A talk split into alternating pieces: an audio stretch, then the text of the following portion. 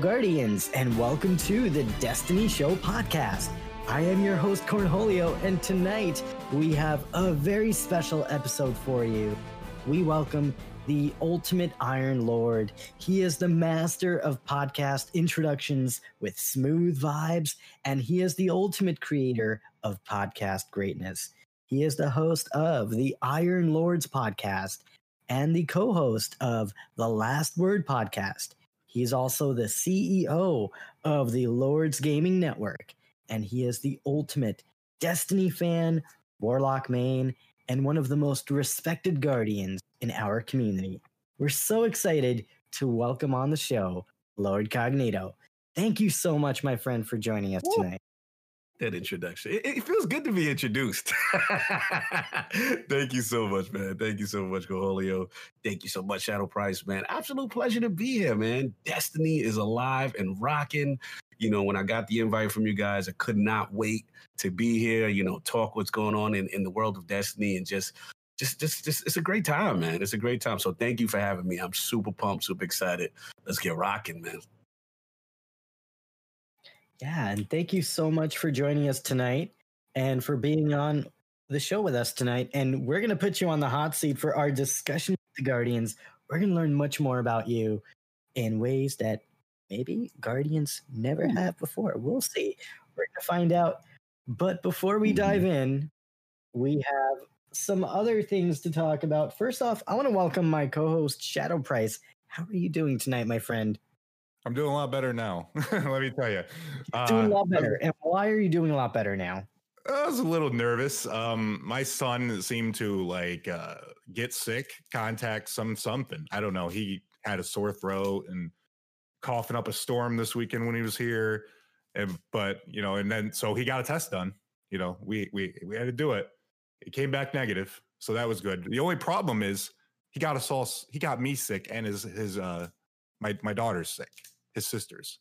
So I've been coughing, I've been sneezing and stuff. And yes, I went and got a test done yesterday too. And I got my results back and nice. it's negative. So nice. Yeah. I'm super happy about that. Like this is like uh, a weight big off time, my shoulders. Big time. A lot of, lot of stress relief yeah. right there. I, I can relate. Yeah. I mean, I, I had a feeling I didn't have it because I didn't have those really telltale signs. I could taste everything I ate. So I mean, it was mm-hmm. just like you know, it was just kind of Absolutely. the anticipation of it all. But I'm ready. I'm done with all that. I'm ready to like talk some Destiny with Lord Cognito and Cornholio. So yeah, we've had a, we had a pretty awesome mm-hmm. week. Mm-hmm. You know, uh, it's got some really oh. fire trailers this week. Did we? And yeah, ready to break it. it all down so much to talk about. And uh, I'm glad you're okay, my friend. I'm glad that you are going to be well and that you're going to get better and that it's not yep. COVID. So that's really good to hear. And we literally mm-hmm. just found out like minutes ago. Mm-hmm. So that's just great. minutes before the podcast started. Just yep. minutes before the show. And mm-hmm. tonight on the Destiny show, where we'll be discussing some really interesting things we're going to discuss the new Beyond Light upgrades and the trailer that just came out. We'll be talking about the latest news from Bungie, including mod changes that we can expect. And we learned a little bit more about that introductory quest that New Guardians will be playing on November 10th. And of course, we're going to put Lord Cognito on the hot seat. But before we do, we have some news from the world of gaming a lot of things have been happening. We have PlayStation 5 getting torn mm-hmm. down, and we have some more information about what's inside. Shadow Price, do you want to share what you learned? Yeah, um, we got to see the teardown um, from lead mm-hmm. engineer of the PlayStation 5. He basically showed us uh, how to disassemble it, where to put the SSD when you want to uh, put your own storage in, your own NVMe drive that, you know, we're going to learn more about what Sony's going to tell us which ones are going to be, you know, that are going to work the best for it because you're going to need a really fast one because it's got 5.5 gigabytes per second write speed. And there's not there's not too many on the market right now. So yes. Um, but they showed us the awesome Yes. like innards. There's this like huge fan, like it's a double sided fan. It's humongous. It looks like something out of a car. and, and then they pulled out this massive heat sink. Oh my god, it's like one of the biggest heat sinks I've Mm. ever seen. Um, and then they showed us the chip. Uh, you know the the um Zen two, uh, RDNA architecture. It's uh, going to be cooled by liquid metal, so th- that's that's going to allow to keep keep the system cool. The liquid metal, it, the way it conducts, it it's going to be able to hi- handle those high temperatures that the CPU is going to emit. So That sounds pretty advanced for five it's- hundred. yeah, they're losing money on this. I think, like uh, up front, because yeah, it's there's some pretty high tech stuff in there. yeah. So So it sounds like they probably fixed the issue they had with the Oh, yeah. cooling because before the PlayStation was announced, there were rumors that there were some hmm. issues relating to yeah, cooling. and it, just because how high the how loud the fans were, like my PS4 Oh, yeah. Pro, it sounds like a freaking a jet engine's in there, Oh, like it's about to take off in outer I'm in space. airport every day when I'm, when I'm playing my ghosts and shit. yeah, when I'm playing, uh, what's that game? Death Stranding on the PS4 Pro. Oh, it sounds Yeah. so loud. It's obnoxious. I literally have to turn up my surround sound so I don't hear the console. It's that bad. You know it's bad when you have to literally crank up the volume. True indeed. on your surround indeed. sound, You, you ain't lie. yes. But we're only about a month away from the new the new new. new, and I'm excited. And speaking of the new new, we have some more stuff to talk about. The 3080 graphics cards are going to be a little bit more hard to get in 2020, according to the NVIDIA CEO. Thank you very much, sir. Thank you for letting us know that I will not feel be getting my man. card I feel your pain. unless I go to a scalper. I, I feel it. I feel it's like you know forced scarcity or whatever they call that. Like I think they're doing it on purpose just to like Are you drive up implying they're demand. trying to uh, create that demand for the product? Yeah, I, I have a feeling I, I, that's what they're trying to do. I think the CEO is literally creating new accounts on eBay and he's just selling cards because he realized I can make more money this way than through stocks. Well, well, that's what MSI is doing. Did you Yeah. hear? They apparently people that affiliated with MSI uh, got a whole bunch of those 3080s and and uh, were scalping them on eBay. Mm-mm-mm. Mm-mm-mm. So it's come it's come down to this, man. You know, with consoles and video, yeah, video cards, it's it's it's it's it's a scarcity, and everyone's rushing, man, to get the people. But I, I feel for you, Cornelio, because I know a lot of people going through the same thing. You know, when once the 3080 was announced, we saw the performance that was, you know, and for that price value, right? Such a good combination of price and performance. And to you know to see people struggling with it, to find it is pretty tough. So I, I feel your pain, and hopefully they can uh, get some more allotments soon. yeah, Yeah, hopefully soon. And I did get an order in from some obscure store. They sent me an email saying that pre-order is in and the graphics card will be in stock in November. We'll see. I'm not going to hold my breath. I'm not going to get excited, but you know, maybe I might get a graphics card this November. If not, I have some really generous friends. Thank you, Bob, for lending me your 2080 graphics card. I, Hey, I'm man, I'm hanging out with Cornholio. He knows everybody. yeah. Yeah, 2080. I need those. Damn. Mm. It's an RTX Humble 2080. Mm. I like it. I like it. Let's go. no, no. And before we kick things off and invite Lord Cognito on the hot seat, there's one more thing, and that's the Bungie store. Yep, I'm opening my wallet. There's more cool stuff to get on the Bungie store that just came out. You can pre order the Blade in the Dark poster by Trap. our good man. friend Gamma Trap. Mhm. Amazing looking poster. I'm definitely going to have to pick that up. And there is a new jacket called Mm. the Guardian of the Last City. And I'm torn because I Mhm. want this jacket, but a part of me thinks maybe I should wait Correct. until I see the raid jacket. Correct. Maybe I want that more. So I'm I'm a little torn, but you know, if it was up to me and not my wallet, I would have it all. But you know, You gotta vote. I gotta vote with my Gotta wallet. Jacket looks sweet. I gotta do it. I gotta do it. So I don't know. So I'm gonna have to probably wait for the jacket and see what the raid jacket looks like. That poster. Mm, I'm gonna have to pick that up.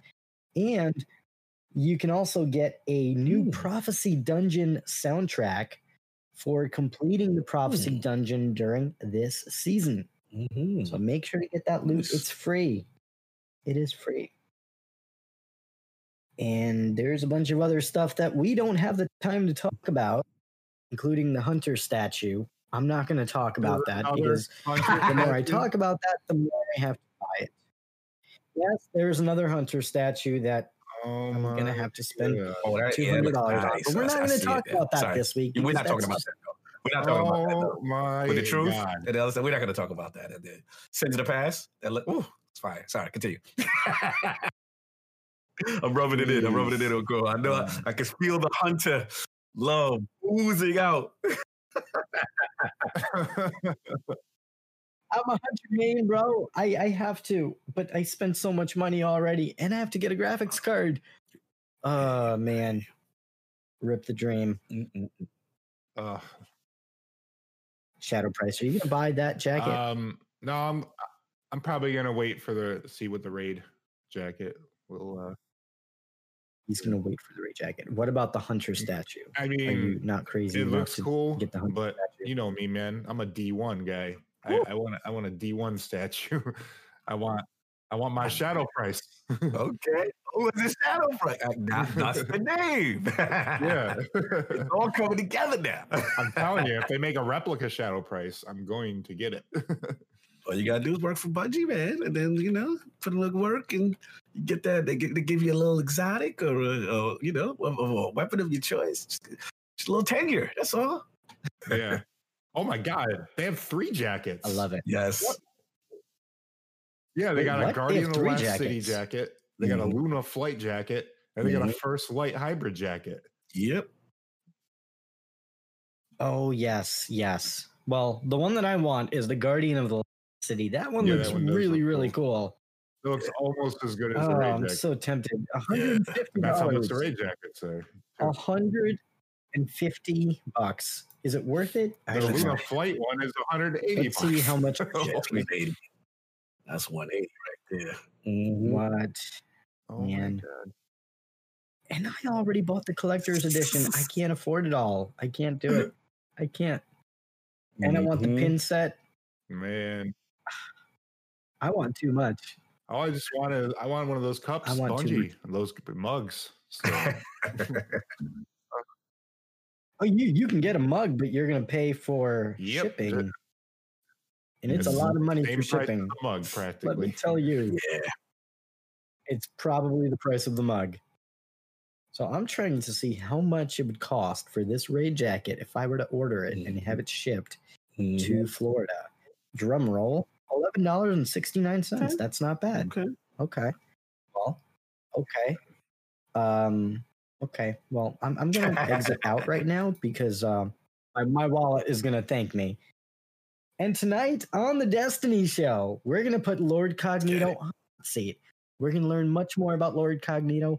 We're gonna learn about what he does in the Destiny community.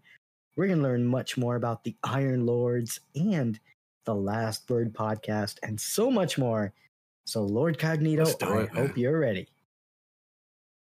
All right. So, the first question we have for you is Who is Lord Cognito and how'd you get started? Lord Destiny? Cognito. Yeah, man. I'm I'm a gamer, man. Old school gamer. Um gamer for a long time. And you know, video games always been synonymous. I thank my dad for that. He's the one that got me like my first uh, console, and I'm gonna show my age now was the ColecoVision. oh, nice. Okay, so all right, we in that bracket. My man Shadow. Atari 2600. right here we go. He, he, talking my language, right? Sorry, young guys, but me and Shadow bonding right now. But uh, yeah, like so I come from that, and you know, I, I, also come from you know the the arcades, and um, I was a big Sega kid growing up. Uh, one of my first arcades that I really fell in love with this game called uh, Shinobi, the original one, the arcade version. I've spent so many quarters on that, and um, that's kind of like how my name is kind of the whole ninja thing was like a big ninja craze back in the 80s, back in the day. So like that whole thing is kind of where the origin of my name comes from. But I, I love that game. And once I got old enough, I was just like, I'm gonna own it, kind of thing. I was able to get the arcade unit of Shinobi in my home. I still have it, and um, the original arcade uh, JAMMA board from a from an old distributor. But um, yeah, man. So I stood with gaming, you know, all my life pretty much. And then as far as Destiny is concerned, um, it's unique history because you know I was a Bungie fan, still am, and um, I first came across Halo when I had the uh, OG Xbox, and that game changed my life. Like that was the game where I remember distinctly me and my friends buying TVs, buying extra Xboxes, learning how to do minor networking with Cat five cables and a LAN know, parties. Yeah, yeah, get the LAN party going, and, and, yeah. and, I fell in love with it. And it was the first time really the FPS genre came to um to you know to a console, the home console. You know, right. I really wasn't into PC gaming, so that was my first experience, and I was literally blown away. So Bungie always had a special place for me. So when I heard the announcement, you know, fast forwarding that they were doing another, you know, another game, you know, you see the announcement for Destiny, you hear this amazing music by Marty O'Donnell, and I'm like, I'm in. I don't know what this game's about, but I'm in. And um, yeah, man, I was was originally part of the alpha on the Xbox, and um, the beta, and I remember just loading it up and seeing that beautiful skybox you know, on the Traveler, and you know, back when we had Dinklebot, you know what I'm saying, and just I was just amazed at the potential of the game, and I'm like, wow, I think I think it hit me just being in the Cosmodrome, or oh, and and just seeing another character walk by you. And I was just like, wow, that's another person like that. He's in my world, in my instance, that kind of a deal and the gunplay, the gunplay. I mean, Bungie's just such masters when it comes to gunplay and unique feel and unique sound. And then you had this space magic, and it was just like, oh man, like I just really fell in love with this whole thing. Now, full disclosure, once the game came out, and you know, I played it. Hey, don't get me wrong, like that. I went through the story, but once I beat the story mode, I was kind of left not satisfied. I was just like, eh, okay. Uh, not that I didn't have fun, but I'm played it like a traditional game, not really anticipating anything else. So I kind of fell back from it. I was like a little disappointed, like, eh, it didn't really live up to the expectation that I kind of built in my head. I had fun with it. There was some moments I had with it, but I felt it felt short. So I stopped playing the game. And I was actually down on the game for a little bit right after that point. And a friend of mine, shout out to my boy Sinister, he was like, yo, you know, what level are you? I think I was like 26, 27. I think at that time to get to 30 was a big deal. You know, you had to get specific, um, you know, gear to get your light level up and stuff like that. So, um, he's like, look, man, you got you got to try this thing. And I'm like, what are you talking about? I beat the game already. Like, there's nothing else to do. Like, I'm mad with him. And he's just like, no, you've got to do this raid thing. And I'm like, ah. So, you know, for a couple days, he just, you know, he put me through the grind of, of, of doing nightfalls and getting my light level up. And he, you know, finally did my first raid. And it was the uh, Vault of Glass. When I did the Vault of Glass, that changed my life. Mm-hmm. That experience of six people together cooperative in a raid with mechanics, with problem solving, with jumping, with platforming. It was the most bonding experience I've ever had in a video game. And to beat Atheon and to go through the, you know, jumping puzzle, just even the start of it, just forming the spire, I thought was amazing. Like, all right, you stand here, you get that plate and the communication involved. And and I just I'll never forget that raid. I know a lot of people say you know it's nostalgia, and there is some. I'm not going to say there's not, but it was still a good raid, man. Just the idea of especially the Atheon fight. I love the idea of two teams of three splitting up. You know, you're going through time. You know, Guardians make their own fate, and then the coming back together, getting into a platform for a powerful DPS fight. It felt very energizing. It was something I never felt anything like that. And when you you beat that boss, you felt like you accomplished something. So at that point, there was nothing anybody could tell me about Destiny. Destiny was my favorite game. I was like, did the raid change my whole experience and outlook on, on the franchise for real. Yeah, no, dude, I totally agree with you on that. I think I have the same feeling about the raid. The very first raid, I think, is the most special one because we didn't know what to expect. We never played anything like this. Bungie never created something on such a massive mm-hmm. scale that takes so much coordination and so much mm-hmm. teamwork to accomplish something. And to be honest with you, playing a raid has been probably one of the most frustrating experiences oh, yeah. of my life. But also, like, once I actually complete the raid, it's one of the most fulfilling and one of the most rewarding yes. experiences and it's not something I would ever expect to come yes, from a video game. Great point. Great point. I think, I mean, a shout to my boy Frodo. I mean, I remember doing Taken King on um Hard, and we couldn't. Whoever the teams I had, I we just couldn't do it, and we finally got a group together, and um in my clan, and we did it, man. And it's like a brotherhood when you beat this. Like when you beat a, a challenging raid, like that person, it's like you went through Vietnam together with somebody. Like that person's your brother. Because you like you have to trust everyone has a role, right? And everyone has to trust in the other person to get it done. And also be honest if they don't understand something. Because we sometimes you get guys that's like, oh yeah, I know what I'm doing. And they necessarily don't. Even myself, I'm like, hey, can you repeat it again? And then there's levels of frustration sometimes when things don't go right. It's key moments in a raid where everyone needs a job and everyone needs to communicate. But when it's done right and you beat that difficult challenge or whatever it may be, it is truly exhilarating. And like I said, I remember after that raid, I'm like, dude, you're in my clan. Like I, I like this kid. Like he, I, would have raid with this guy. Like he's good. You know what I'm saying? And same thing. People have come to me like, hey, Cog, like you really helped me. You know, you you you help drag, drag me along and show me what to do. Uh, sometimes when the mistakes, I see people make mistakes that I normally made and when I first tried it, and I try to you know talk them through it and point them out and not yell at people and be disrespectful because no one wants to be the guy that's messing up the raid, right? No one wants to be that guy.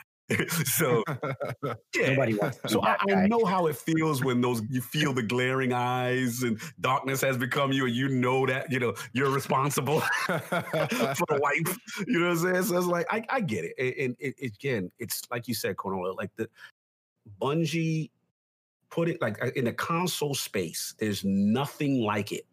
And I again, no disrespect to WoW or any other game, but a first person game with mechanics, with bosses, and, and then as they've evolved, they've gotten even more intricate with storyline. I, love the Last Wish raid, the way that you know transitions from the Dreaming City and things of that nature. It's just it's so well done, and I've, I got an opportunity to speak to um, some of the raid designers at Bungie. Just I always tell them, I'm like, man, you you guys don't understand. Like, it kills me that so many in the community have not experienced the raid still like they won't touch it, they're intimidated, you know, kind of thing. Because I think it's a it should be a mandatory experience at some point, whether we get it, you know, through some form of um, you know, true matchmaking.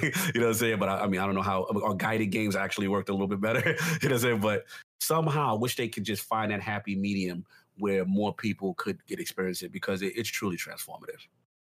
Totally agree. Totally agree with all everything. There. Yeah, no, absolutely on that note, do you think that the answer to making this a reality would be matchmaking? I'm not there, but because I do understand with a six person raid, the level of mechanics involved in communication is needed. So I think what they've, I think I, this is how I assess how they've looked at it. You know, I think d- dungeons kind of lean that way you know, maybe if you want to put someone there in a matchmaking, but because these these activities are so mechanic based, you do need communication. But at the same time, we have to solve the problem of the the the new light or the new person in Destiny booting up the game and not experiencing it. And, and there has to be some trade off now, whether it be you know, LFG truly implemented in the game. You know, I know Guided Games was an attempt, but let's be real. You know, Guided Games has not been successful. I don't know really people that use it, and the people that attempted to use it in the beginning would sit in the queue. So maybe, maybe some type of tweak where if you use Guided Games instead of just sitting there, it's almost like you're in a queue. You can go about playing the game, and then when people actually queue up, it gives you a notification. Hey, we have five ready you know, here's your request. Do you want, you know, they have to come up with a better way of onboarding it because like again, we know resources for them to create a raid. That's not easy. It takes a lot of time. And um, we've seen them pull back on the raid layers and stuff like that, which I which I'm cool with. You know, I rather the the full fledged kind of kind of a raid. But I I really it pains me, man, that that people are not when you look at the percentages, you look at show, you know, it pains you that people aren't getting a chance to play it. So we have to figure it out, man. I got Bungie, we got it. we got to sit down, we got to talk, man. We got to figure this thing out. you know? Yeah. Well, it's going to be interesting to see how the raids and the end game content changes mm-hmm. with Beyond Light because we are getting a new raid that's been confirmed. Yeah. And it's going to be interesting how Bungie approaches seasonal content with end game activities that we'll be playing to further our power yes. fantasy. Yes. So, Lord Cognito, mm-hmm. to go back to your projects, yes. How did the Last Word podcast get started? Ah, the Last Word. Well, um, yeah, this was it's a it's a fun story because um, like I said, I was getting so passionate for the game, and remember, I came from a a person that was slightly bashing the game to a person who became its staunch defender. When anyone would like disrespect Destiny, I'm like, you didn't do the raid. like I became that guy. Like until you can't talk to me until you do the end game content, and and it, it just I, it was so funny. Like it really, I became the defender of Destiny just organically. So as that's going on, and I remember it, Destiny. Well, Destiny's such a unique game because I remember periods, those low points. You know, those um always say after um, D1, the first DLC, we would say, well, the Crota was good, but there, there was always lulls. You always had those lulls in D1 right and stuff like that, where you know right, no content. Right after the Taken King. There you go. Eh, eh, right after Taken King, even pre Taken King, when there wasn't no raid, oh, yeah. and you know House of Wolves was solid, but you know there, there were moments where it was shaky, and um, other games would come up, right? You know, Division One and Call of Duty, and all my other gamer friends are like, "Why are you still playing that game? That game's dead." Da, da, da, And I'm like, "No, it's not dead. I'm fighting a good fight. You know, I'm, I'm, still having fun." So what ends up happening is now to fast forward to last word was that um, I, I forgot how I came across it, but I found out about at the time it was called Destiny Con. I'm like, oh, this is a convention for Destiny players. You know what I'm saying? And I'm like, okay, that's interesting. I did a little research on it, whatever.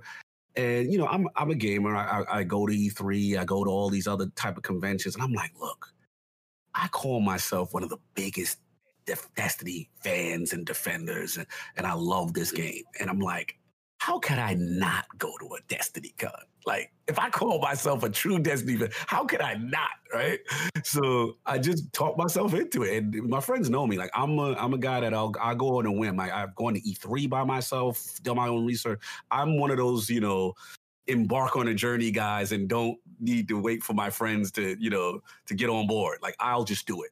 So I, I did the research, you know, got the hotel and you know, didn't know anyone. I get there, you know, shout out to, you know, uh, Tampa Bay Fairgrounds. It's piping hot. Florida, according to Holly, I love you, but Florida's humidity, Jesus Christ. But anyway, we, we, we can get back on track. Subject. But um, yeah, standing out in that heat. And, you know, I had a couple of business cards, you know, and um, yeah, I, I get there, and I'm, I'm, i think I, some of the first people I meet was like the Guardian radio guys, you know, so I salute to those guys and uh, Mark Turcott and all those guys and stuff. So just meeting people. And then right around then, I bumped into Ebontis. and you know he had his business card too. You know what I'm saying? So I'm like, hey, what's up, bro? Whatever, whatever. I forgot how he. It was literally like around that area, and I remember. And I was like, okay. And then I'm like, yo, this is one of my first one of these. Have you gone to these before? And he's like, no, this is my first one too. So we just kind of hit off, and then we started talking Destiny, and I'm just like, man, like this kid knows his that's like he he has the same passion I have for this damn game. You know what I'm saying? And it was just cool. And I usually test people with certain specific questions and to see how hardcore they are. Not that I'm gonna judge you if you're not, because if you love the game, you love the game. That's it. I don't care. But I wanted to see, I guess, how far his level of knowledge of the game went with certain questions. And he was just like breezing through answers and giving me high, detailed, complex responses that I'm loving. And I'm like, okay, this kid knows his destiny. And we just hung out, I think, for the majority of the convention. And um, I shout out to Bungie. I think they had like a little, well, not Bungie at the time. I shout out to um Gothalion and those guys that were running it. They had like a little shindig afterwards. And um, yeah, we just stayed in contact. You know, we stayed in each other's uh, contact information as far as our business cards, you know, whatever. And um, then from there, I'm like, I subscribed to him, he subscribed to me. And like I said, we just always been cordial, always been cordial, always been friendly. And then what ends up happening is right around Curse of Osiris D2, Destiny is at one of those moments again. Everyone's turned on the game and even ourselves, like even ourselves, like I was just like, man, it's just not fun. This is the double primary era. This is the go slow era, not go fast. you know what I'm saying? This is when you get an exotic, and the exotic ability is to give you a little bit of faster recharge rate on something. And I'm just XP like, too. Oh, XP, right? They got exposed with that, right? Shadow Right, we got that, and then we have um, what was the other thing? It, it, and I'm a Trials guy, I'm a PvP guy, and then I saw Trials of the Nine. I was disgusted because I'm a big Osiris fanboy. It had nothing to do with the lore. Then it was there was no sixes, yeah, no remember? sixes, no sixes yeah. at the time. Oh. oh. my god, no! It was no bounties. Awful. No it was the worst, bro. No bounties. It was yeah. bad, and it was so bad. I remember people checked out in my clan. I'm like, we're done. That's it. And here I am, still logging in every once in a while, still checking the 12. It was like you checked the 12 for hope. and that's what I was doing. I was like, are they gonna do anything? That, like, do they not see people don't like this? I mean, this was the day when it when it when it broke me was when I'll never forget the clan. We do Leviathan raid I have maybe 30% of my clan is raiding. The other 70% are not. I speak to one person that's in, I'm not going to name that person, but it's, it's part of the 70% that's not raiding. And he's like, Yeah, I went to Hawthorne and I got Sins of the Past and I got Midnight Coup. And I, am like, What? You didn't even raid with us. What? How did you get that? He's like, Yeah, she's. I was disgusted, guys. I was got like, a participation trophy out- without even participating. Bro, I was disgusted. Yeah. I was just like, I cannot believe they casualized my baby. This is awful. So I'm I'm I'm livid. I'm speaking to E. We go back and forth, and I'm following his channel. And I never forget. I hit him up, and at the at the lowest point of destiny, I go, "Hey, bro, you want to do a podcast?" so he's like, "Yeah," and I'm like, "Okay, cool," because I just like you know he's got stuff he wants to talk about, and I said, "Isn't it funny? We have we love this game so much we just better. want it yeah. to get better. We don't Absolutely. want it to die. You know what I'm saying? And dude, I was a laughing stock. All my gaming friends, they were like, "What are you doing? Like, we're playing Division, we're playing this. Like, you're still playing that." Like, I just couldn't let it go because when I, whatever it was, with all its flaws, with all its warts, same E will tell you too. When you log in, whether it's that music, whether it's that that that, that, that gunplay. Yeah, it's that gunplay, man. You're not. Yeah. You I gotta find it anywhere else as good as Destiny. Oh, it's it's home. Yeah. It's home, and and you just like I, it, I know it can come back. I know it can come back. You believe in it, right? So yeah, he, he's we started, man, and then um at the time we were called Flashpoint. We, we, we couldn't think of a name, so I was just like, all right, I think it was like Flashpoint. And it was funny because we named it Flashpoint and definitely don't talk fast and all the points are long. but, so that, that was the inside joke. We were like Flashpoint, aka yeah. Long Point. And yeah, we just started, man, and and we, we started to build our chemistry slowly. Shout out to the cars going by. I apologize. I live on a business That's street, so I apologize. And I, I do too. You're gonna Well, hear you're um, gonna hear fire yeah, trucks so- go down the street too. Oh, good. Oh, Shadow Price, my man, man. You understand the pains of Oh, yeah. podcasting next to a fire department. So, um, yeah, like it was, it you know, it took a while to get our chemistry, you know, learn each other, you know, what, you know, I think we learned like quickly what punch like pushes each other's button, and we used to play around with that. He knows I'm a big Warlock man. I know he's a type man. He's certain things he like, but we just started to develop it, and um, man, you know, it just kept going, and it was very slow. And I, Cornhole, you know, me and you talked there, right? You know, we weren't that good. you know what I'm saying? And um, you know, it's it's trial and error, right? It's it's finding our, our voice and figuring out what type of cast it's gonna be. And, you know, I think our biggest guest at the time we just had back on um this guy by name of uh Doc Squiddy. And Doc at the time was a freelance writer and it was he had one of the most amazing articles. It was in US Gamer and it went viral. It went viral on Reddit and it was kind of like like where Destiny lost its way. It was something to that effect. And this thing, like even I believe um Destin Legarie from uh Fire Chat those guys, they actually his article was the subject of everyone's podcast at that time. Because everyone that was a Destiny fan felt it in their heart. This is what's wrong with the game. And this guy wrote it beautifully. And what was the difference? Why D1 was Ask me beloved as Corn, opposed to D2. Same thing. We would go. We would have like long discussions Mm-hmm. every single day about this exact very Mhm. very same thing.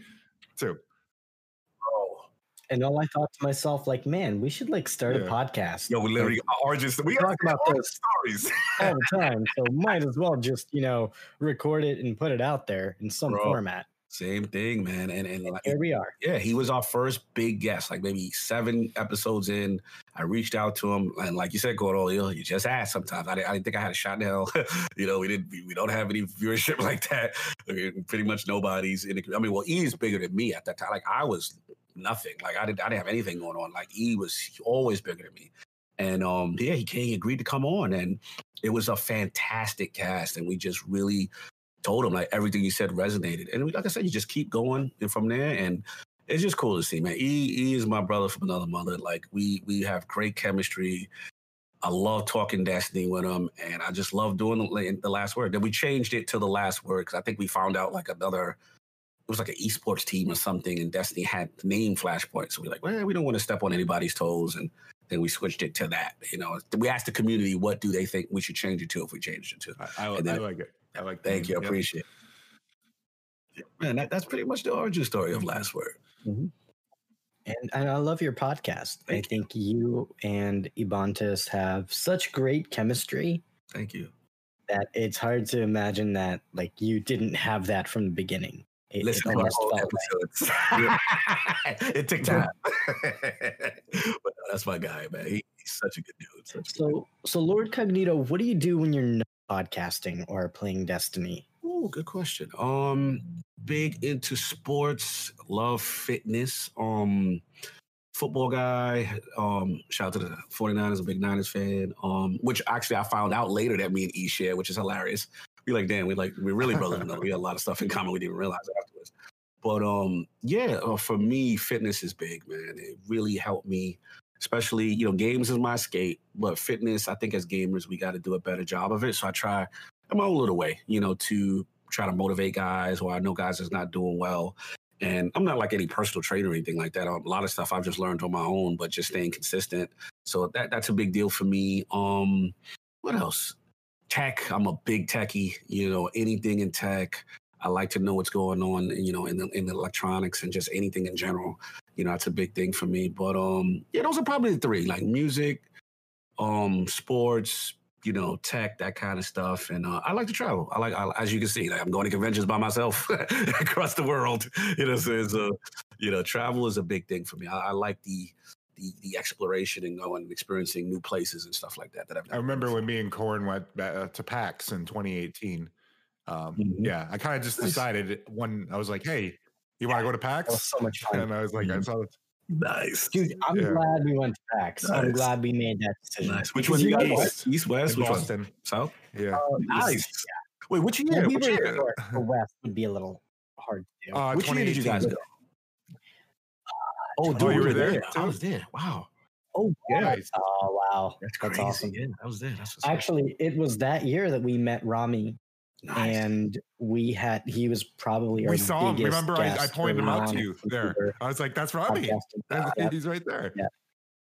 And and you know what the crazy thing about it is? To mm. this day, I would say that podcast episode is probably my proudest nice interview episode. Like to this day, moments, it, it was so special. There, that- moments, that- brother, and that's you the know it as a thing. you- uh, that's the thing in common. It's the passion. You know, it's the passion for Absolutely. pod, podcasting, just talking about something you're very passionate about. You know, Destiny. You Mhm. know, gaming. You know, just uh, life in general. You know, things. uh, So Absolutely. Absolutely. The same I say to E at the beginning too when we started. I'm like, look, man, you know, people like, oh, you need to make video. I'm like, look, I'm not, I, I, don't have that gift. I know my gifts. you know what I'm saying? E has that gift. I always tell him, I'm like, bro, you are great at not talking down to people. And I love directing people to his content because I'm like, hey, if you haven't played or you're not sure, because sometimes we in the Destiny community as hardcore, I think we tend to be not all of us, but some of us have a tend to be this little ego, like, oh, you didn't know, and you know, saying like, and that's intimidating for someone trying to get into the game for the, you know, a first time. People are scared to ask, and always direct him, direct them there to his content, and people really come and go, oh, Cobb, thanks, man, I really like it. And for me, is more. I always felt like it's kind of funny now that I'm that you guys invited me. It's kind of surreal to me that I'm being invited because I don't. As much as I love Destiny, I'm not like this video creating guy, stuff like that. But when you put a mic in front of me, and I like to like I like to run my mouth, as you can see. So I love to talk. Like and I, that's my strength. Like my thing is, I like to bring up, you know, whether controversial things in the community in reference to, you know, decision making or which direction Bungie should go, and you know, the direction of the game and stuff like that. And then obviously playing a game and, and the clan and the camaraderie, camaraderie of the game, and the fact that it's a cooperative game and you're doing all these great things together. So that that's kind of like my my niche, and I really really enjoy it. You know, so I'm glad to be a part of the community. You know, it, it's something to be honest. Like I said, I'm very humble when anyone asks me to be on a show because to be honest, like I said, I don't look at myself as that, and I thought it to be honest with those type of things wouldn't happen for me as opposed to like a full fledged YouTuber slash content creator who's making Destiny videos all the time. So to see me get some recognition kind of was humbling, and I re- it really means a lot. So I try to I try to guest as much as I can, and I don't you know I don't play those Hollywood games where oh I'm you know you're, not of this subscriber count, so you know I don't I don't do none of that, man. Like if you got passion for the game, and, and Cornholio, we talk offline, same thing. Like I don't care how big you are, I don't care if you say some good points we want you on. You know, if you if you got a perspective, even if I disagree, hey, I want you on. So I want you to explain, you know, why you feel so strongly about this. And it, at the end, it's it's good discussion, and, that to me makes a, a good podcast. I, I love that stuff. that's part of like why we have these discussions with the you know we have these nice long discussions with uh, people in the community because we want to showcase them we want to you know let people know more about them you know what they wouldn't normally know so, so I appreciate it, man. You guys are doing a great job. I love I love seeing your journey. Love seeing the growth. You guys had some tremendous guests, and like I said, me and he would talk like, wow, like. That's the show, man. They coming. They coming, man. We see- you. so we see you guys, man, and salute to you guys. And like I said again, super humbled to be here. Just the fact you guys want to hear my voice is is, is truly humbling. Well, thank you, brother, and it's it's so great to have you, and we're so honored that you are joining us tonight and that you're giving us your time on a Thursday evening to talk about what we're passionate about, and we're so grateful for that. Yes, sir. So, on that note, who inspired you to become a podcaster? Ooh, good question. I got to give credit where credit is due. Shout out to Lord Addict. He doesn't get enough credit, but um, Lord Addict, I met him. The other lords I grew up with. I grew up in the South Bronx. You know, I went to you know school with Sovereign. You know, since the third grade. I've known him. His mom knows my mom. You know what I'm saying? Like we're that close. You know, and um, you know, the same thing. The Lord King, his family. You know what I'm saying? I've known him almost, almost all my life. You know what I'm saying? Same thing. And then um with Addict, he he didn't grow up in New York. He's from he's from West Virginia.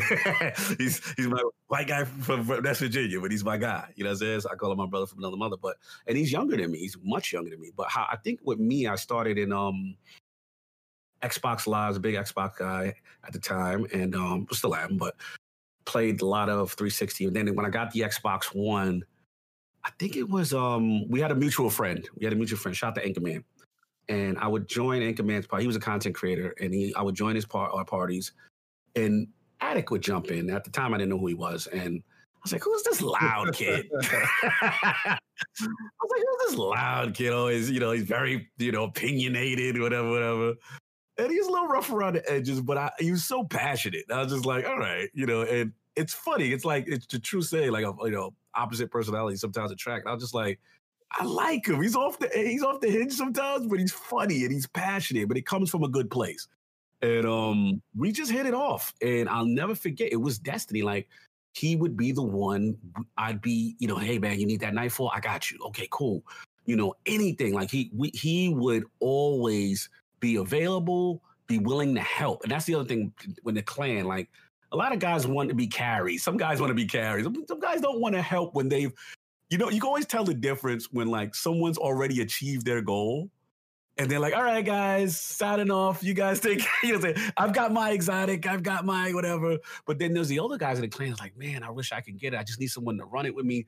Addict always is that guy. And he's my, like, there's two people my clan that are my raid guys that I count on. Like, I will literally shut up, sit in the corner, and listen to instruction. Addict is one of those guys because he knows how to explain an encounter well. He knows mechanics. He's just a good fire team member, right? Mm-hmm. So we just hit it off and we would play Destiny for hours and hours and hours. And he would just come to me. He's like, man, first he was like, you know, you need to do a YouTube channel. And I'm like, bro, I am like almost double your age. That's not happening. that's, that's not happening. I'm too old for that. Right. And then he's like, okay. And he come back, he's like, cause I got a YouTube channel. I'm like, all right, cool. And I will watch a channel and then he'd be like, you know, you need the podcast. We need to do a podcast together. I'm like, yeah, man, I'm just not really. I don't know. At the time, I just didn't see myself as that. I'll be honest with you, going like I didn't podcast. This whole thing, the way this has happened to me, it's kind of funny because like I'm a late bloomer. I literally, I would listen to podcasts. I would, I would enjoy other people's podcasts. I would watch people's videos. You know what I'm saying? But I never saw myself doing it. So you know, work a full time job also. You know what I mean? So it's just like, when am I going to have the time to do videos and a podcast and all stuff stuff that this crazy kid keep asking me to do? so what ends up happening, what happened is he suckers me in one night. He's like, well, let's talk about. I think it was right around Rise of Iron time. So like anytime new expand, no, because actually, remember I, I, was, I told you earlier I was a defender of Destiny. Like he was my right hand man. Anybody in the party chat talks slick about Destiny, they gonna get it. not, not going to disrespect our game. We would we would defend it against all comers, division, and not not to fanboy, but just like you gotta, you gotta people don't understand. Being a Destiny fan is hard because you get ridiculed a lot. Like we don't go out starting trouble. People will literally say, "You still play that game?" like literally, if you ask somebody, ask you what's your favorite game, that would happen. So like Addict was my right hand. Like, well, what are you playing? And you know, well, this is why because the gun mechanics. Have you done a raid? And we'd expose people like, oh, you never even experienced the end game content, some of the stuff that the game has to offer, and we would actually win people over when they played it with us. And they'd be like, you know what? I kind of dig it, you know, that kind of thing. So that was our like our little shtick. So then he he presented a po- podcast idea, and I said, well, look, I'll guest on your podcast, right? You're hosting. I'm just going to show up for an episode. And, you know, that was my famous last words.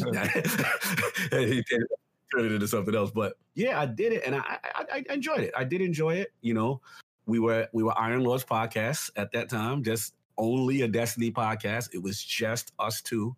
You know, we had to, you know, find people. This is before King and before Sov. And um, shout out to SWAT and shout out to Sleet. Those are the original four members of the Iron Lord podcast which was strictly a Destiny only podcast at that time. And um, yeah, we just got to it, man. We just, you know, it was very rough around the edges. We had no structure, no nothing, but we just loved Destiny.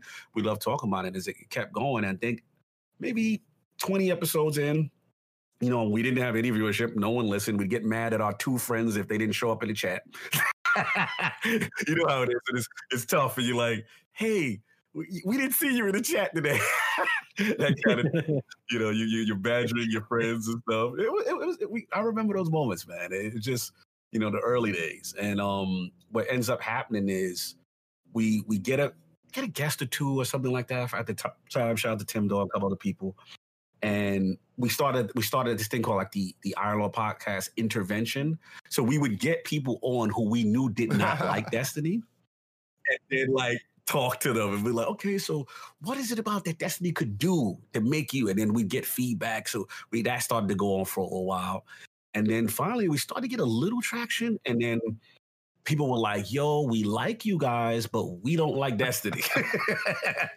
so maybe you should talk about, we like when you guys talk about other stuff, like the other games and other consoles. And so we like, well, should we switch it? You know, kind of thing. And then we went through that phase and we kind of opened it up to more than just Destiny. And then as we got a little bit more traction, um, it became he he approached me because people were like, "Yo, Cog, I really like you know your you know analysis or blah blah blah," and then he advocated me, said, "No, bro, you need to host it."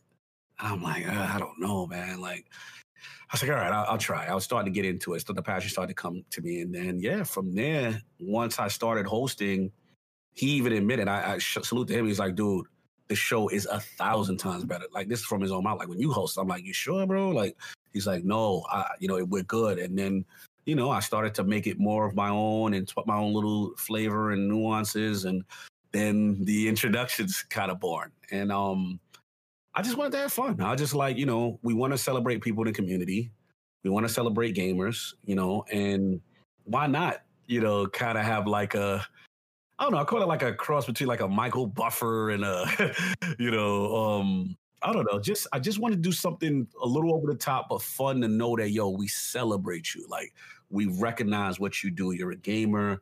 You're coming in the realm of the lords. We we, we went to, with the whole Game of Thrones thing, and then we had the Rise of Iron thing. So we like combined both of the motifs, and yeah, it just it kind of kind of took shape. And you know, as we went on, you know, other guys had responsibilities that they couldn't make the show. Then we got you know I got King and I got Sov on, and it just it just took off from there. But at the end of the day, yeah, I have to shout out Addict because if it wasn't for him, I wouldn't even be be doing it. And yeah, he's he's he's my day one man. It's just a good good kid. Really like that kid.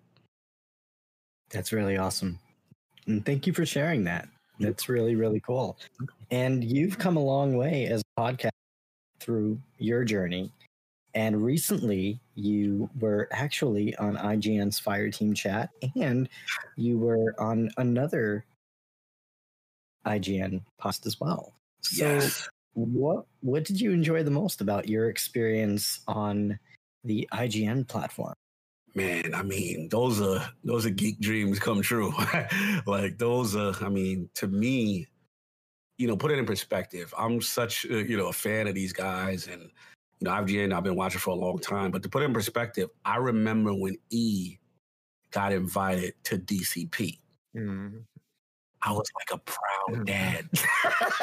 I was like, yo, my guy's made it. He's been like for me, I again, remember I told you, Conan, like I don't really envision myself. I'm like, oh, that's just for the big YouTubers. Like, that's not for me. You know what I'm saying? So that they would ever choose a guy like me. Is what I'm trying to say. Not that I'm not, you know, I don't feel my I'm talented or I have anything of value to give, but I always assume that the only way to get that way is to be a YouTuber with you know X amount of subscribers. So I already resigned myself to say that's not going to be for me, but I'm going to support my boy because he's on that path, right? E's on that path. When I met E, he had like 2,000 subs, I guess.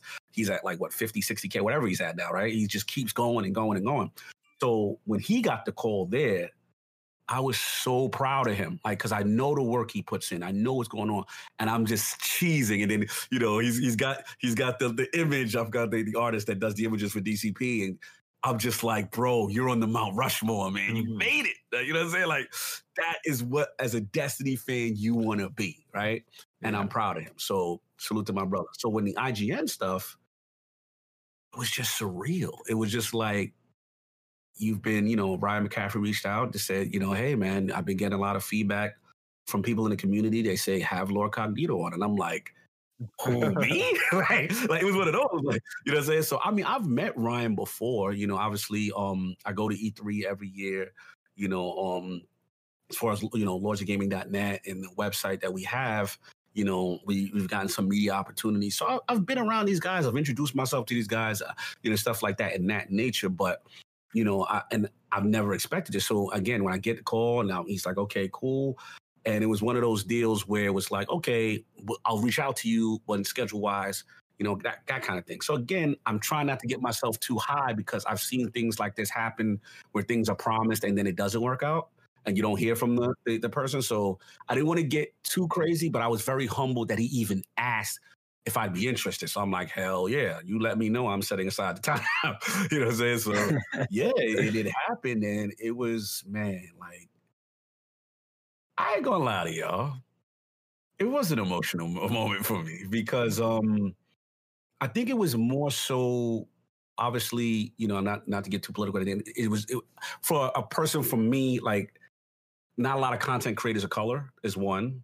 Two, a lot of my fan base was so proud. Like it was just an outpouring of what yo, Cognito's dead. Like, yo, like people were so happy. It really made me emotional that they were happy that I was That's there. the exciting you know thing. So because IGN's like the pinnacle of gaming. Yeah. Like they have 14 million YouTubers so, so subscribers on bro, you know, and we've grown up with IGN. You know, I've, I've we've known about them for years and they've been at the forefront same, same. of, you know, Grime We listened to Yeah, IGN. we were in the That's how we started too. listening to Destiny nice, podcast. Yeah, nice, we, we were also in the clan as well. and- Nice. And, we got to, you know, meet some of these guys, and they're great people, amazing people. Uh, Destin, really great person, hardworking guy. Uh, I have a ton of respect for him. And in Mhm. fact, early on in our podcasting journey, we had CJ Gibson on the show. And Oh, CJ, CJ you well. know, if it wasn't for Amazing dude. CJ and if Amazing it wasn't for Mhm. Destin and, and those guys, I mean, he wouldn't have the motivation to start a podcast. Mhm. So Mhm. like to sit there with him and to be Oh. interviewing him, it's so freaking surreal, man. surreal, brother. 'cause Even these Jose are so, heroes. so crazy. everything Oh, started. Exactly. Yeah, Yes, yeah, yes, yes. bro. The, you're absolutely right. I'm sorry to cut you, Shadow, but like, you're absolutely right, man. These are your heroes. For me, like as a as a podcast host, Ryan McCaffrey's on my Mount Rushmore. He's the one of the guys. you know what I'm saying? Like yep. he's one of the guys. It's your pat your game after a little bit. Everyone I, I kind of look at, I have my little, you know, again, Mount Rushmore, the- the guys that I, I look to that I, I I can't wait to hear their their take and stuff like that. He's been on the show floors. He's interviewed the greatest. Even I was lucky to then have him on ILP. You know, afterwards he agreed. I was just I was shocked. He was like, dude, like you really had you did phenomenal on uh, Unlocked. And I was like, hey, you know, would you mind coming? He said, absolutely. And he, he was a man of his word. And he came on and just hearing his story. And I told him, I was like, dude, one of the, your greatest interviews was like having the generation of Xbox uh, leadership on your show. You had Phil Spencer, Peter Moore, and whatever. Again, these are these iconic moments that I was there from the beginning watching. So there's that surreal thing, slight nervousness in the beginning, but then once you settle in and you're just like, man, this is it. So yeah, IGN Unlocked was definitely a highlight of my podcast career. There's no doubt. Um, Fire Team chat happened very quickly right after, which was surprising. Shout out to Destin, like you said. Like I've met Destin a few times at the Guardian cons and stuff like that, and um, it's always been cordial. You know, shout out to the original, all the guys from the team. Um, back when you know Sean Finnegan, like you said, C.J. Gibson, Fran. um, Steve, yup, yup. Uh, my boy Teddy, he was on there. Like shout out to Teaser Teddy, that's my guy too. Um, you know, all these guys that, you know, when Destiny was, you know, is rocking and rolling, these are the podcasts I was listening to. You know what I'm saying? The the original Planet Destiny, Fire Team Chat, DCP, all these guys. You know what I'm saying? I would listen to. So to be invited again and on that to talk, it, it was again surreal. It was it was like a magical week for me. You know what I'm saying? Like because it, all happened so quickly, and I'm truly humbled, man. I mean, even I'm not. I won't even lie to you. Like even once in a while, say every every two three weeks, I'll I'll go back and watch the episode. It's, it's like the Christmas.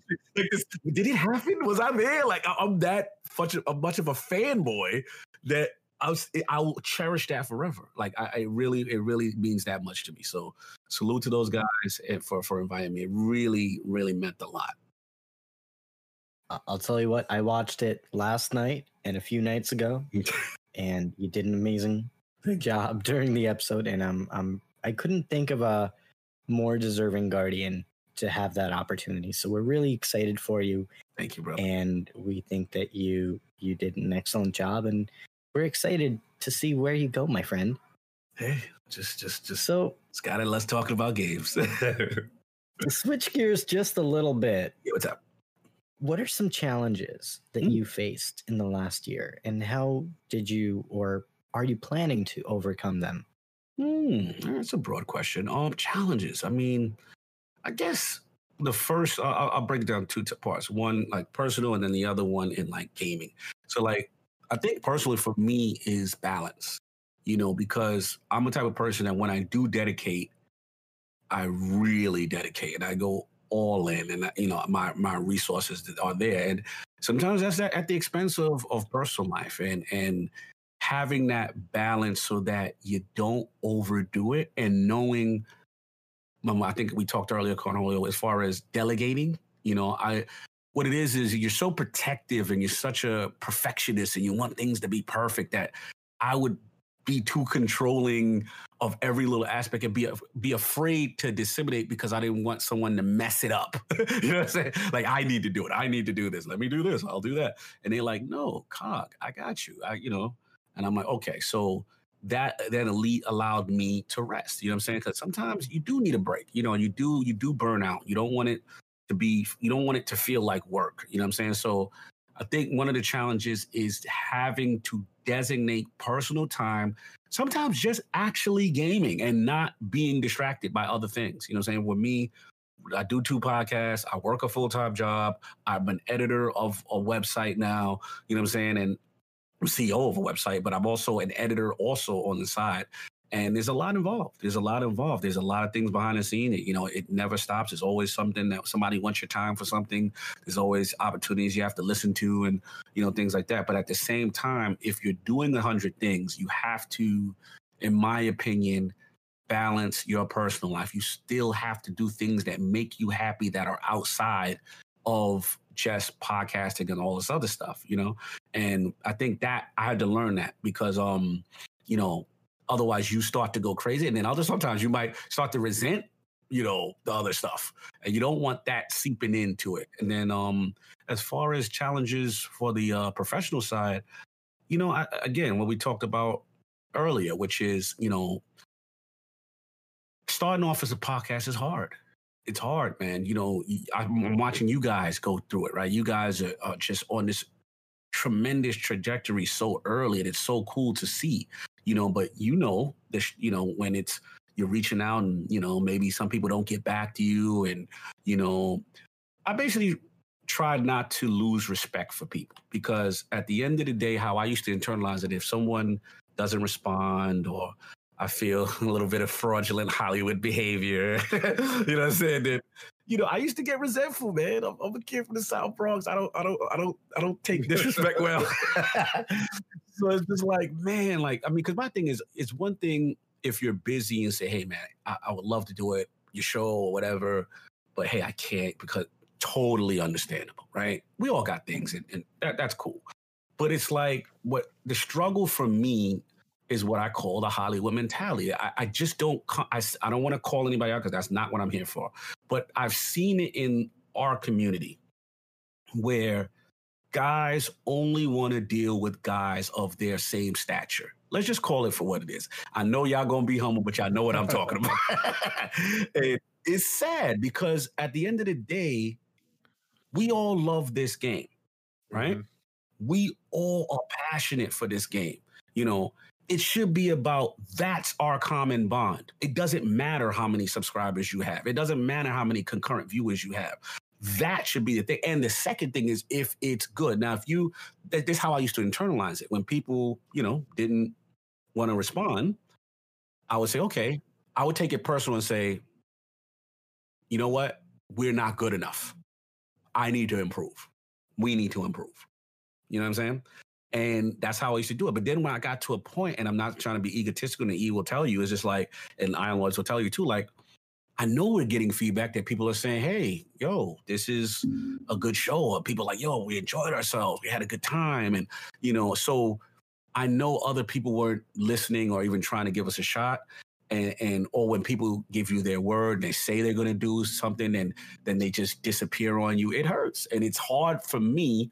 Ease had to pull me back a mm-hmm. couple times to be like, "Yo, what's up?" Like you said X, Y, and Z. You know what I'm saying? Like it's cool if you can't make it, just respond. Just Yeah. tell us. Let me know that you're alive. But when people Hollywood and ghost you, and man, it gets frustrating. So the personal challenge to the long story to the question is not to get so sensitive about it Yeah.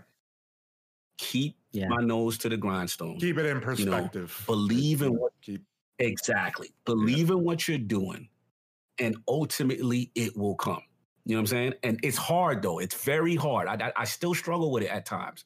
You know what I'm saying? But I've learned. I said, you know what? Okay, we're not good enough. And my mom like, we're not good enough. Okay, cool. I'm gonna keep improving. We're gonna keep trying to get better, and, and we're gonna get to that point where hopefully, you know what I'm saying, others will enjoy their time and want to come on the show. And that that's that's how I look at it now. So yeah, that that, that was that that that was the challenge for me. That's dude, that's so powerful that you mentioned that because you know I normally wouldn't share this, but Mm. I will just because we're sharing things. Let's do it. But last year Mhm. we had kind of so kind of a similar thing happen. Yeah. I was planning a pretty big guest for our what was the expansion that came out? Oh, Forsaken. no, Mm. it was uh, Shadow. Forsaken. Yeah. No, it was Shadow Keep. It Mm. was for Shadow And we were supposed to have, you know, specific Mm-hmm. guest on the show and something happened and it didn't pan out and i got kind of bummed out about it Yeah. i i and i took it personally and i probably shouldn't have right but for me that was supposed to be my big Yeah.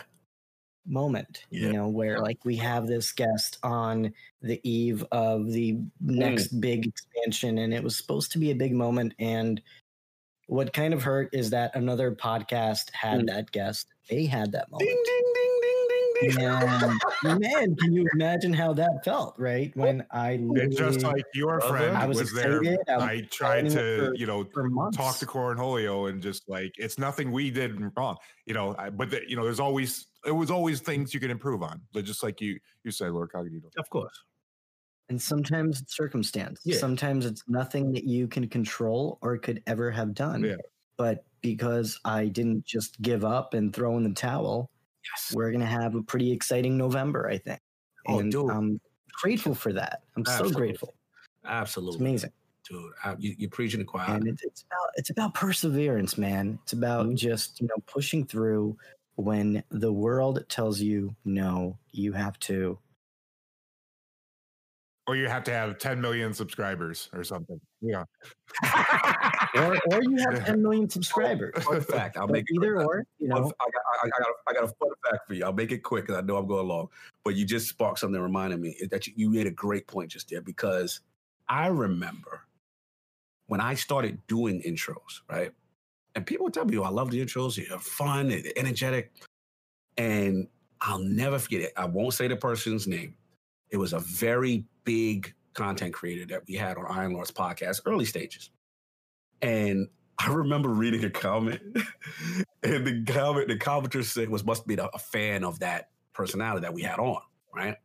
And he's like, I love you, but you know, please don't ever go back on Iron Lords again. That Cognito guy is horrible. That those intros are terrible. And he was like, it's cr-. like they, the guy went in on me, right? Uh.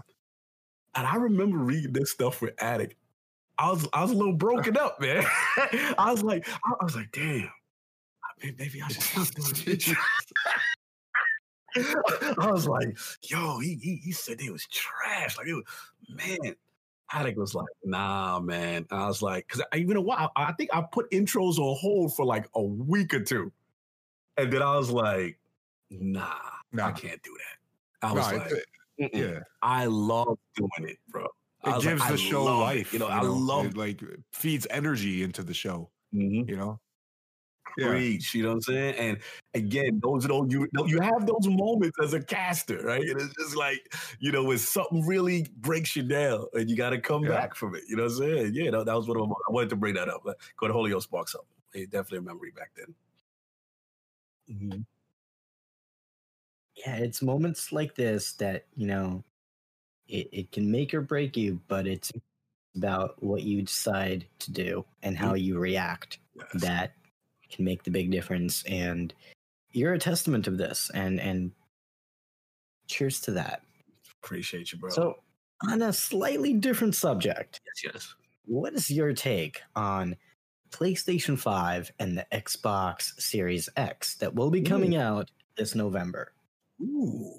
Getting both um leaning more Series X as far as what's exciting me right now. Oh, shout out to Lady Infamous in the chat. Salute.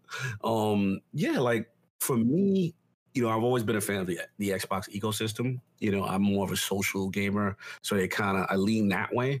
But don't get me wrong, like PlayStation for my single player experiences, I absolutely love it. I think for me right now, obviously the performance delta, you know, from what we assume, you know, Series X should be a little bit more performance wise as far as um GPU and stuff like that. But then again, we know the um the advantage of the SSD with the P- PS5. I think for me, um, then let's be real, Destiny, 60 frames, 4K, Beyond right?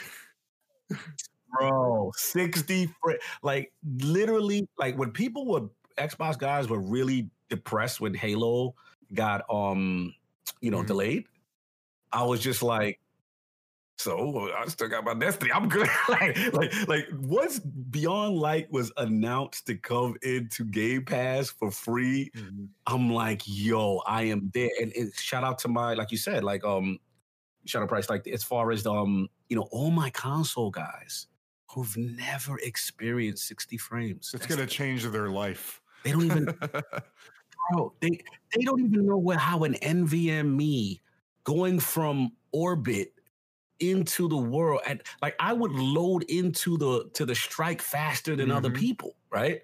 Like it, it's just so transformative for Destiny. So yeah, like um at the end of the day, it's just one of those things where the Series X is going to I'm going to lean that way because of that deal. Like that they like Xbox did that for me. Like I'm like, thank you, Phil, because you putting that in Game Pass, I'm in. You know what I'm saying? So that's definitely playing. I literally I had to talk to my boss. I'm like, you know, I'm taking off work, right? You know, I'm taking like two weeks off. You know, this is a Destiny Series X, you know, PlayStation 5 week, and it's like my birthday that week. Eh, Dude, I'm, I'm not coming to work. He's like, Oh, it's gonna be Christmas. Dude, it's Christmas, bro. So it's like, yeah, I, I'm in. That was the deal thing, you know, that put it over the top for the Series X to be first. But I am getting the PlayStation 5 on date.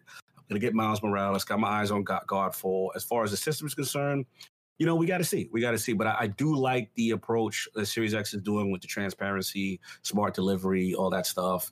And um, I think I think it's just two different approaches. Uh, PS5 is more, doing more of the traditional, you know, approach as far as um, you know, exclusives and stuff. But then here comes, you know, Series X. Put it this way, long story short, this is going to be, this is not going to be like last generation. This is going to be a very competitive generation of consoles. And I think as a result, we're going to get the best as gamers out of it, is my opinion. So I, I'm pumped, and I cannot wait. True. Mhm. I think this is the most exciting time as a gamer because of the technological leaps that we're making with both graphics cards, with consoles. Gaming is transforming at such a Mhm. exponential rate and it's exciting it's exciting to be a part of this revolution it's Mhm. exciting to see where gaming goes i Mhm. only hope that physical medium does not die because i appreciate physical games and i still try to get every game that i can in physical medium because i know one day it's going to happen it's, not going to be around Good point. and until that happens i'm going to splurge get it, man. Get your get your additions. Get those physicals. Yeah. It's exciting. No. So, on that note, Lord Cognito, what are your top three contenders for Game of the Year in 2020? All right, there's a big asterisk now. Cyberpunk has not entered the chat. so we have to be clear as, as of recording this, it is October. Okay. You know, um, we have not seen Cyberpunk yet. So this is the tentative list because Cyberpunk is not. I'm gonna surprise people. Um, Ghost of Tsushima, man, and I think I'm biased. Obviously, uh, Lord Cognito, he loves ninjas. Mm-hmm. Get it? You know what I'm saying? But is that game was more than I thought it was gonna be. I had this envision that it was gonna be one thing and it ended up not. And for me, um, I've never been to Japan. You know, I've never um experienced that. But be looking at the research the team uh, Sucker Punch did, actually going to the island, the real island of Tsushima, and um, just getting like the, the people. If you haven't played that game, the environment is a character. So it is truly beautiful. I love it, and one of the best. Um, the ending. I'll get into that now, but you know, it truly the ending very well done. Threw me for a loop where the game went. The other thing is, I haven't had in my I, I've, I buy ninja games all the time. One of my favorite games was this game called Tenchu, which is stealth based, right? And I felt what Ghost of Tsushima does well is you had the option to play as a samurai or to play as a ninja, right? And they're two distinct styles. And neither i mean there's both are effective for different things but it's just done so well. It's also a great ode to japanese culture. There, there's haikus in it. There, there's so much to it that when I, you watch the deep dives with the devs and even people from the culture who grew up they say yes this is authentic. You know what i'm saying? So ghost of tsushima holds a, a hope a big place for me. Um i'm trying to think. Number two probably um oof, I like. I'm a fanboy of Final Fantasy yeah, VII. Yeah, me too. so I did. Yeah, I like the remake, man. Yeah. I really did. And they again, no, not to spoil it, they did something very interesting at the end. That that is possibly transformative. So. Oh, I don't want to spoil it, bro. But it, trust me, when you when, hit me up when you end it, I need to talk to you when you end it because you're a hardcore guy. You've probably been there from seven, the original. You know how much yeah. that affected us as gamers. And that was a. That, I remember having PlayStation. That's one of my favorite games. It's in my top so, five. Yeah. Yeah. Def. oh, easily, easily, and um, yeah. So that what it does is bold. Let's just say that. And third, man, third, third, third. Well, this year, it's I haven't got a chance. To, I didn't get to um Last of Us. So I can't include Last of Us yet. Last of Us two yet. Um, Hmm. Third game. What am I forgetting? I'm forgetting something. One more. Oh, well, technically Destiny's supposed to be in there, but but can't, I can't because I don't. I, I consider Forsaken one of their greatest achievements, and that was last last year. One more game. Oh, I agree. Yeah, one more game. Why am I blanking? I don't know. Played a lot, but I, I, mean, I guess I'm gonna reserve that for Cyberpunk. I, I, I have to. That? I mean, I'm that such a Cyberpunk. incredible. like it's going to be incredible. You know, at the end of the day, you know, shout out to CD Projekt Red. I was very fortunate to get the opportunity to go out there and um, select. They selected our little website to to cover the game. You know, I got a, a preview of it, and um, wow, awesome. I was blown away at that time. Yeah, man. So salute to them. I think what they're doing is, you know, it's magical. I'm from. I'm a big fan of like those. uh Bioware slash Mass Effect type games mm-hmm. with all these choices and all these different possibilities, and that screams to me like tech screams to me, the the the, the environment screams to me, hype man. So yeah, those those are the three for right now, and um, super super pumped. Okay, I, I have to ask. Yes. Did you just confirm that you went to CD Projekt Red to cover yes. Cyberpunk? Is that what I heard right? Another no. highlight of uh, yeah. Lords of Gaming.net. wow. Yeah, what? Making what? Moves. One year Big in moves. A, wow. One year is a one year is a website. I'm, I'm blown away. I don't know what to say. That's amazing. Know. I didn't know. Okay, well, where do I begin? How yeah. Um, what can you share? I mean, yeah, I what share. can you say without getting in trouble? I, I don't even know what to ask. No, no. Now, mind you, this is very early. This is uh 2019, right? This is 2019, early 2019. Um, Lords of Gaming.net, we're pretty much in the infancy at that in 2019. You know, we won't, we're only probably about honestly a couple of months in, maybe five. And I think it was one of those things where they were like, a, a contact of mine said, Hey, they're looking for people to cover the game. And I'm like, that's you know, that ain't us. That's gonna be IGN. That's gonna be, you know what I'm? So I'm like, hey, okay, I'll put my application in. Of course, I'm gonna shoot my shot, but I didn't expect to hear back. But um, yeah, they we heard back, and they they were like, look, you know, we only have a limited slot.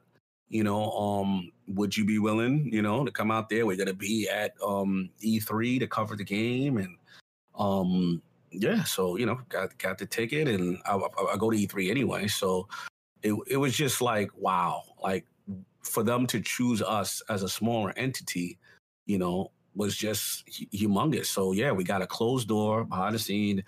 At the time, I was um, I think Parris Lilly was there. It was surreal because you see a lot of your heroes in this room, and I'm like, with media, and it's just like surreal. Oh, bro. that was like, the like, behind closed wow, doors like, uh, demo, right? yes, Okay, yes, I remember that. Yes, at the time I couldn't good. talk about, and it was under strict NDA. And man, now we could talk about it. Blew me away. I'm like, wow, we were we were able to get feedback, you know, and um, yeah, that's that's again truly humbled. Like that, that is just like one of those experiences you just don't forget. And um, for me, that was the success as a website because we didn't get any achievements. You know, the podcast has been growing, to be doing this thing. You know, Last Word's been growing, to doing this thing. I know podcast is, slow, is growing, doing this thing, but website really meant a lot because I felt like it legitimized us. And it, even though we didn't have a big, you know, um, traffic number, but people really resonated with our writers and with a lot of the reviews we did, you know, and that really helped us. And we recently got OpenCritic, but I'm super proud of Lords of Gaming that because that is for the gamers, by the gamers. We're not paying anybody. You know, it's almost, you know, the, the, the last, you know, little flex I'll say is that I'm super proud of is that, you know, one of our guys recently, he just got selected to um be on, he actually got hired by Windows Central because of being on Lords of Gaming. Oh, nice.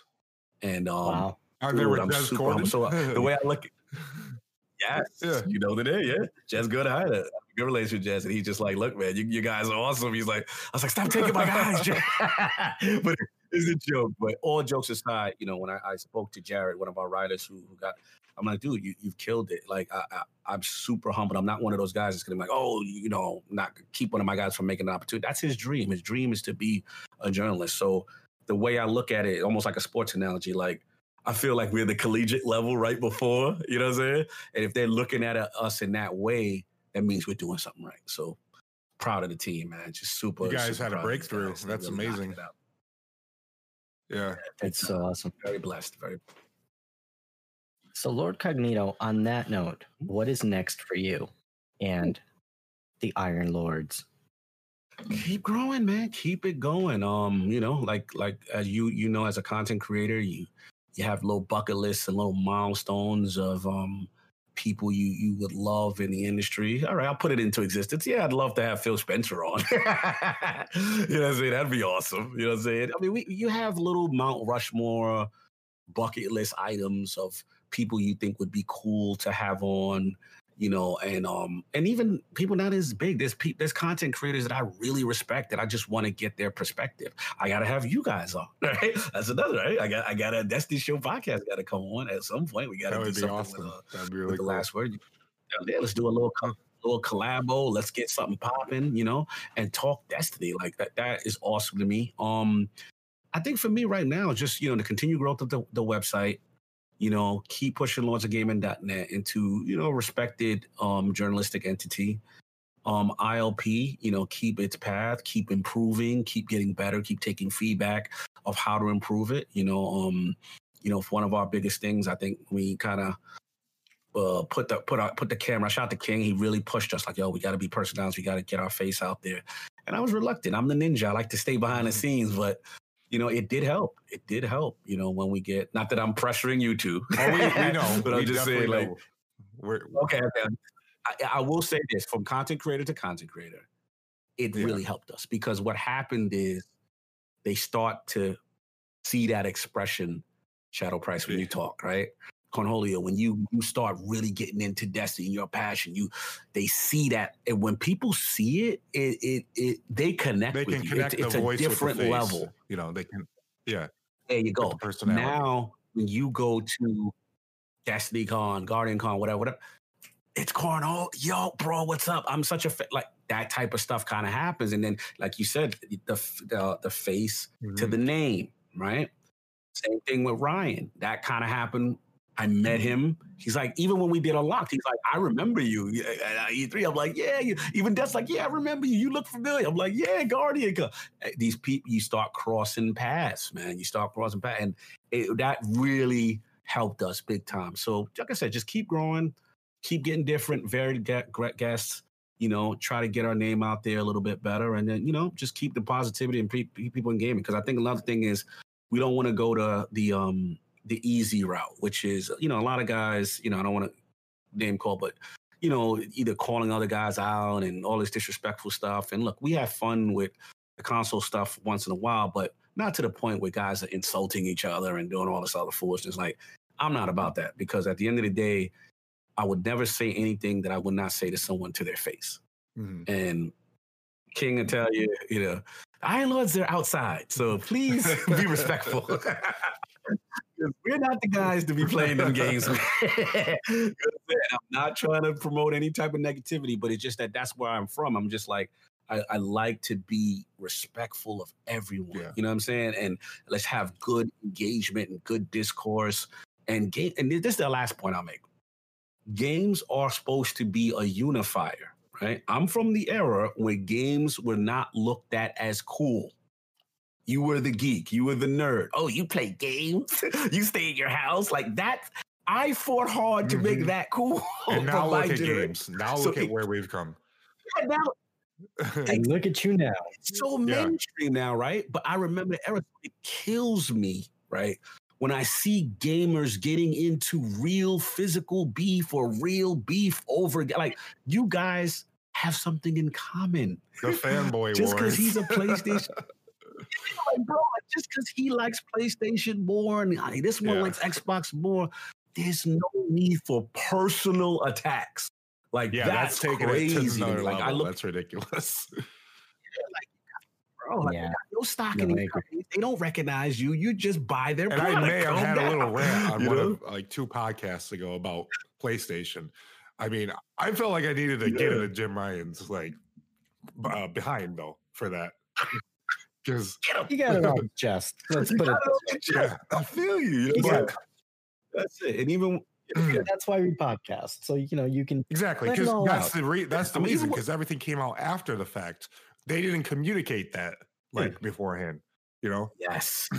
Oh yeah, that PS4. Yeah. I know what you're talking about. so finding out that oh those Yep. games are going to come to PS4, really? So you guys really, you guys really believe in was- generations then? Mm, that was a Yeah. hot topic. Yep, you're right. That was a hot topic. Yeah. Transparency, not being defeat. Dis- Mhm. Mhm. So we do not have the time for And that that. is for another Sorry. episode. yeah. For another episode. and listen to two episodes ago to get filled in on all of that. But tonight we're going to talk about something a little bit more positive, a little bit more uplifting, and that is the Beyond Light trailer that just came out a few days ago. So we're going to talk about that. And first, we'll dive into what we saw during the trailer.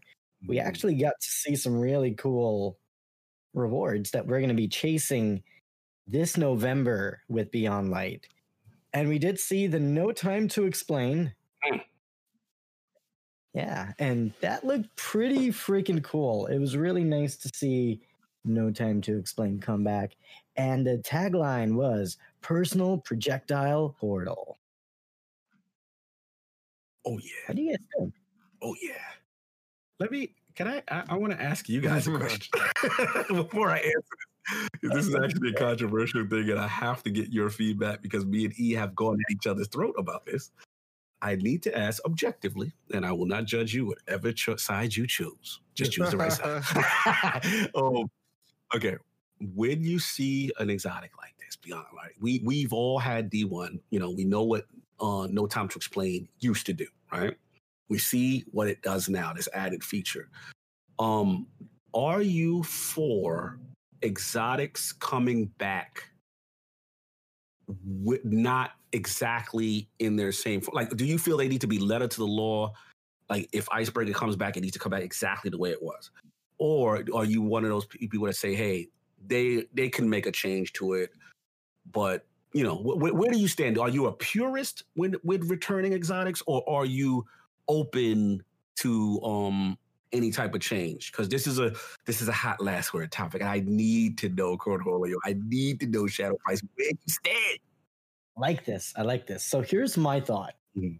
i think that if you're going to bring a weapon back it should remain in the form that it's originally in. I see. if it can't be done then just create a different weapon but don't ruin the legacy that that weapon had yes. and if you're not able to do it sustainably don't bring it back Mm. then it's just a dream that i'm going to have to continue having but never actually seeing it come to life Fair but if you're able to bring the icebreaker back in the form that it was in, that I remember, because think about this when you're bringing a weapon back, you're bringing the weapon back for the people who were playing the game from the very beginning. You're Mhm, bringing it back for the sake of nostalgia. mhm. If you're going to make the weapon half as good, you're kind of ruining Oh my god, he, he took the words out of my mouth. You gotta honor its legacy. You gotta honor you gotta know where the weapon came from.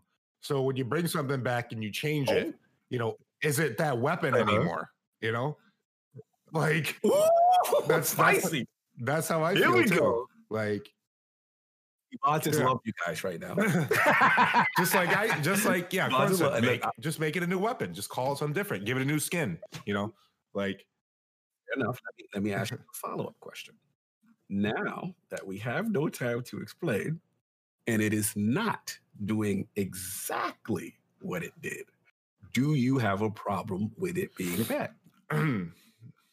hmm.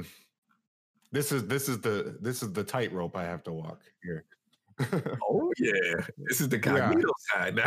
Um, I need to ask this. I I want it back. I want the weapon back, but I want it back in its its purest Mhm. form.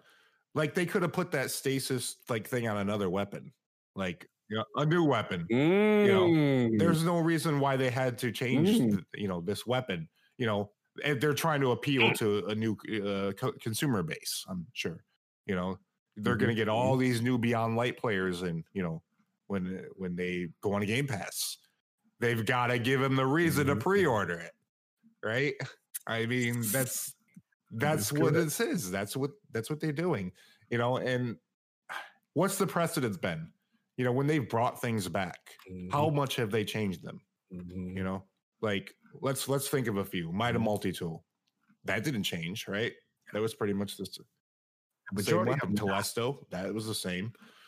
Um, Mm-hmm. we need- we got Whisper the Worm in place of Black Spindle, um, but it pretty much did the same thing. Mhm. But if they bring back Mm-hmm. Icebreaker, I would want the original Icebreaker. I don't want them messing with that weapon. Mm. You know, so Mm. Wrong take. yeah, no, I agree. Listen, and and you know and i think that it's it's exciting that they're bringing back no time to explain more weapons more loot isn't a bad thing but i think looking back at this content after we actually play it after the excitement and the hype has passed how are we going to look back at the legacy of this content piece are we hmm. going to take this was the positive Mhm. change in the community mm-hmm. or are we going to look at this as a misstep Mm, interesting. That's I'd be be willing That's to be really- accept them for this like mm-hmm. weapon that this new ability would be mm-hmm. like a mod you apply to it or something. And then you can keep Okay. it in its original So- form if you chose to do so. Hmm. You got some purists here. Yeah. This is interesting. I, I had to ask You guys are on the opposite side, but I love the way you guys verbalize your points. You know what I'm saying? And it's similar to Ebon's train of thought. And I respect it. I do, even though I disagree, but I do understand the logic behind it. I do understand the purity of the weapon argument, right? I do get it. I think for me, the reason why I went slightly different the other way is that um the way I lo- well in no time to explain case specifically it was an okay gun, but I mean, you know, you got the shotgun back to weapon. But I never, yeah, I never, never was like, Yeah. oh, I, you know, who's busting out no time to explain this today so we can do this, you know, you know, Yeah. nightfall, whatever. But at the end of the day, this. I think the extra ability is cool. However, I do respect someone who truly loves the gun and liked it in its original form, form and doesn't want it to change. I get that. But I guess where I differ is I'm willing to give Bungie a chance to see what they can do. Now, and, and in reference to Icebreaker, the reason why I guess I fought E on this, I'm giving you inside baseball now with me and him, is that we go at it with it's a fun argument. Um, is that I was just like, look, I hear you, bro. Like, you're like, hey, don't just bring it, don't bring it back, call it something else. I hear you. you you're not nothing you're saying. I that that part I don't disagree with. The only thing where I say I don't mind is because I look at the logic behind it. If they bring Icebreaker back exactly the way it is, then they're gonna have that sandbox problem that they tried to get out of, which is a gun that gives you infinite ammo that kind of breaks their sandbox. So I think that's why they're in this tough spot. But I do agree with your point, Shadow. A lot of it is nostalgia and pre-orders, and I will fully admit that to you. A lot of that is preying on D1 fandom, right?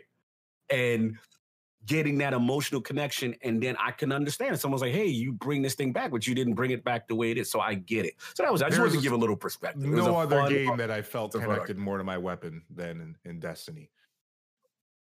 I, I also think in a way it does matter how they change the weapon because if they add a perk to a weapon that wasn't very special from the Right. beginning, You okay with that? I think that's Right. more okay. Right. Right. Can I But give you, can I give you take exhibit a B? weapon like you an exhibit B? let me give you an example.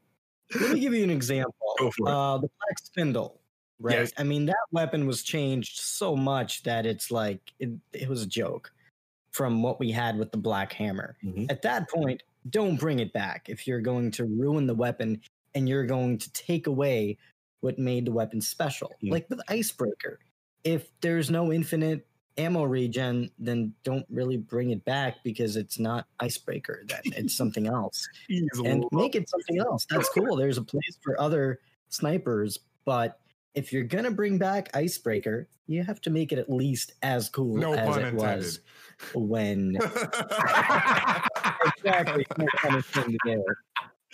Fair enough. I, listen, I get it. I get it. man. I, I understand the thought process. I disagree, but I understand the thought process. I, I I completely get it, and I think as Destiny fans, you know, there's emotional connection here. There's there's there's you know people want it the way they remember it, and I, I can respect that. I think for me, I just the only reason where I give them a little leniency is that I know why, from a technical standpoint, they're not doing it. Like Hawkmoon is not going to one tap. They they I Bungie's like your father. They don't they only allow you to do so much before they discipline you and take yeah. the toys away. It- it- they, they just have this ro- weird thing, especially with the sandbox. They're not going to put themselves in situations where, unfortunately, we have too much fun and we're really just steamrolling content. And I think that's where the decision make. I'm not saying it's right. I'm not. I'm not saying that that's right at all. But I'm just saying I, I understand how they think. I feel from a design standpoint. But I, I had to bring it up. Sorry for derailing this whole conversation no, it's conversation. been a good, I had good to ask that discussion, actually. Sorry, Great about that. We got a little way more stuff to talk about. Apologies. So, so quick, quick segue. So, what did you all think about the new weapons, the new armor, and the new supers that we saw Wow. in the Beyond Light trailer that we got this past week? All right, I'll just talk for the Warlocks. Um, you know, I saw. I'm very happy about the grasshopper face looking exotic.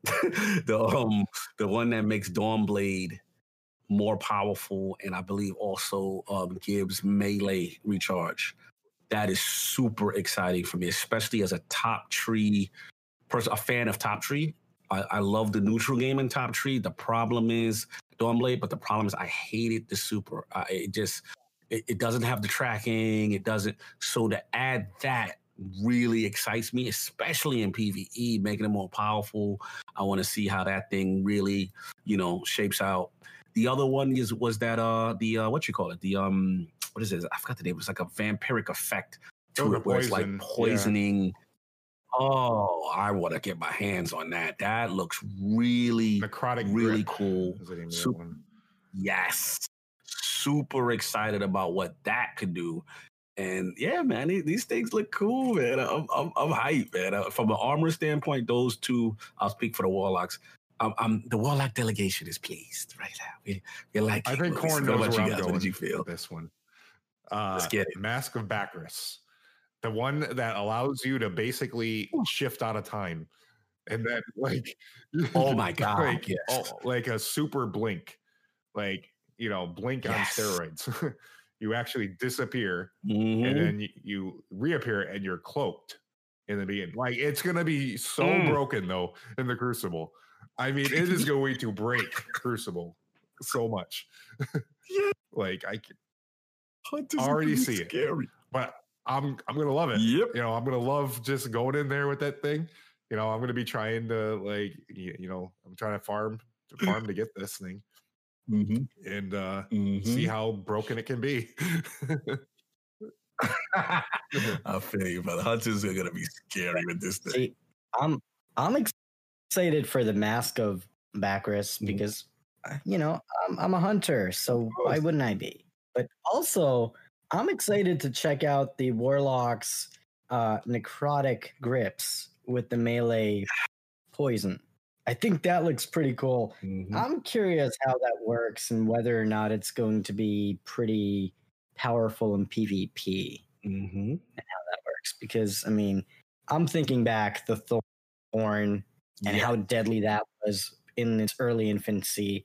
I could see this being pretty useful in Mhm. PvP encounters. Yeah, I agree. I agree. I've got some cool warlock gloves as it is, but yeah, this the necrotic grip. Very exciting potential. Corruption, nearby targets, it restores melee energy. A lot of synergy I could see there.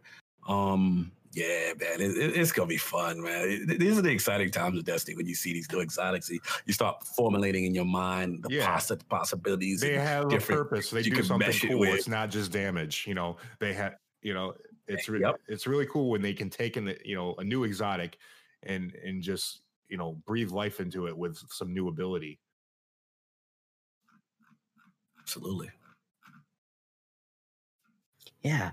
So on that note, what do you guys think these new rewards will have as far as the impact on things like competitive gameplay? How is this going to impact? It's impact gonna break trials? it. It's example? absolutely gonna break it. Did you see all the stasis stuff too? Be able to like uh, freeze your opponent like Sub Zero. Yeah, I wonder Create a gonna big feel, wall and jump Rays? And you- over it, and oh my god! Dude. I, I mean, me and Eve talking about this too. Is like, I'm excited because it's so over the top, but it's like, how do you balance this? like, like, like, how, like if we, we were discussing like the the stasis state, or you you know you get stuck. Like, are you truly frozen? Are you slowed? Because if you're frozen, that's not gonna feel good. if you're the recipient of that, woo, that's gonna get old, you know what I'm saying, really quick. So again, I'm excited because it's so boombastic and it's such new things added to the sandbox. But you know, God bless the sandbox team. Uh, I don't know how they're gonna do this balance. And, And we got the I mean, sandbox like twab coming up too. So they yeah. Yeah. See, for for PVE, all Oh, this yeah. is fantastic, right? Well, PVE is amazing. The manipulation and things you can do. You know, again, but when you, you you're talking now competitive PvP. Whoa, I, I don't even know where to start. How this is gonna go. So I'm gonna go in there with an open mind, Cornholio. I'm just gonna go in there with an open I mind. know. Just I don't Jump envy in Lars there, Bakken right what now happens. with trying to figure all this out. So, so between, between the three of us, between Mhm. the three of us, we've been part of this community for quite some time. We've been playing the game since beta. We know Destiny. Mhm. Is Bungie giving up on making Destiny a competitive game? Is that no longer a thing going hmm. into this fall? Hmm. hey, I mean, you're making a, a compelling point, right? I mean, when you go when you venture this far Swing the, other direction, that far, right? you know, right? I mean, at this point, one may say, hey, they've given up on the whole esports movement and they recognize that their game. Let's be honest, when you have a game that weapons function differently based on PvE and PvP, you know, you've already created a separation, right? You've already, you know, and the thing about the game is that the game these weapons have such unique properties and mm-hmm. then you talk about the interactions with each other. I mean even to this day telesto's still breaking stuff right? You know what i'm saying? Like it, it's just one of those games that it, it, it's really hard to balance. They've, they've got so many systems and they're so good at design and making unique properties but you know these other things have to conflict. And then there's a patch and this breaks this and you know so you know, I, I feel for them, you know what I'm saying? Because I know it ain't easy to, to, to, to try to balance this stuff. But I think you may be onto something, uh, Cornholio, because they may just say, you know what? You know, almost like a mayhem situation. Just let them go. just let them go wild. You know, I, maybe it's that because Stasis seems very, very ambitious, yeah. just in itself.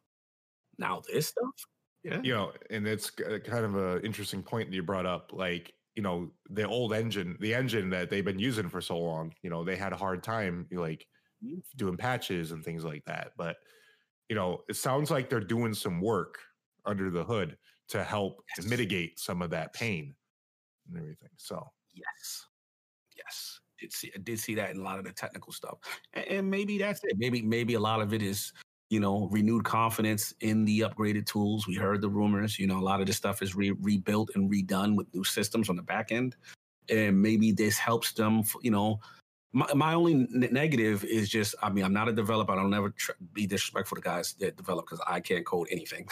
but I always feel like one of the weaknesses of Destiny has always been we shouldn't have to wait until the next expansion before we have a sandbox or a patch update. Now, granted, when things are really broken, they'll jump in really quick. They'll turn something off.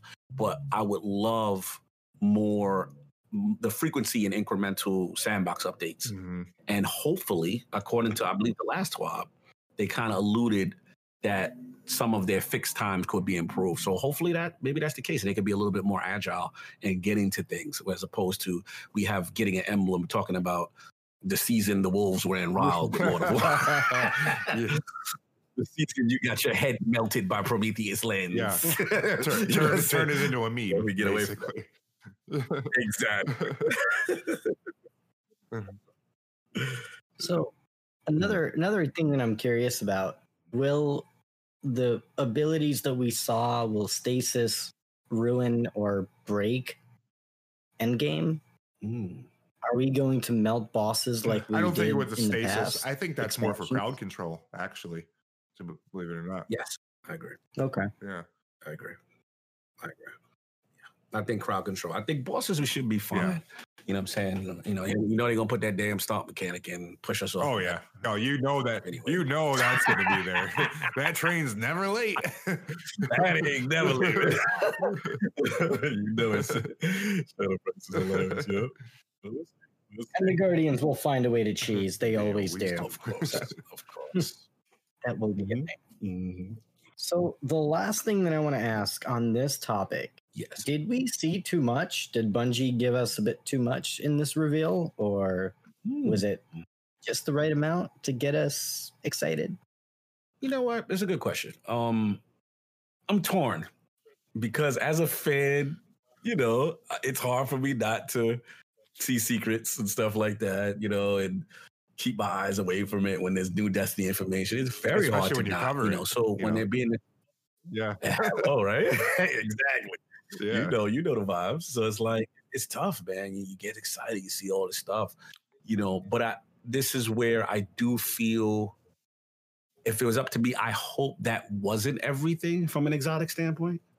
I hope that wasn't it. There is there is some joy to discover. You know what I'm saying? And I think D1 also did that very well, which is like, you don't show everything. let there be some things you like, yo, did you get this exotic? Did you get this mission or whatever?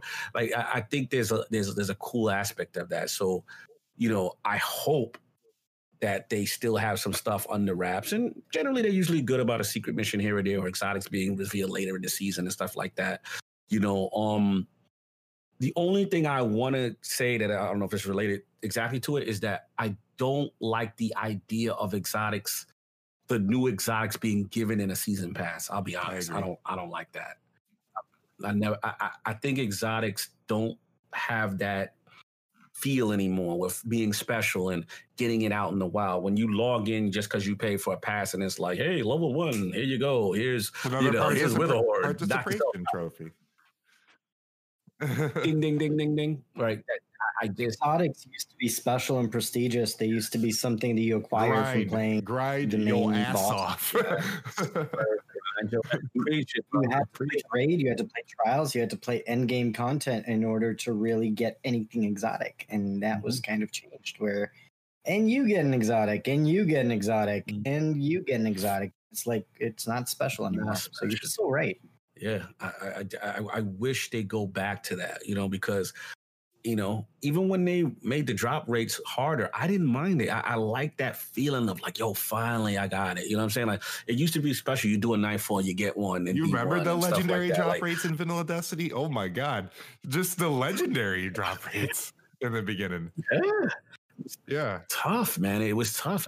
It really made you appreciate when you had you know an exotic and just you know I, I just wish they go back to that. I really, I really do. So we'll we'll see. Hopefully, there's more stuff that's yet that's yet to be revealed. When you had to schedule time to go and shoot the loot cave, and that was your primary way to get exotic, you really appreciated the game. Oh, oh yeah, that was a thing.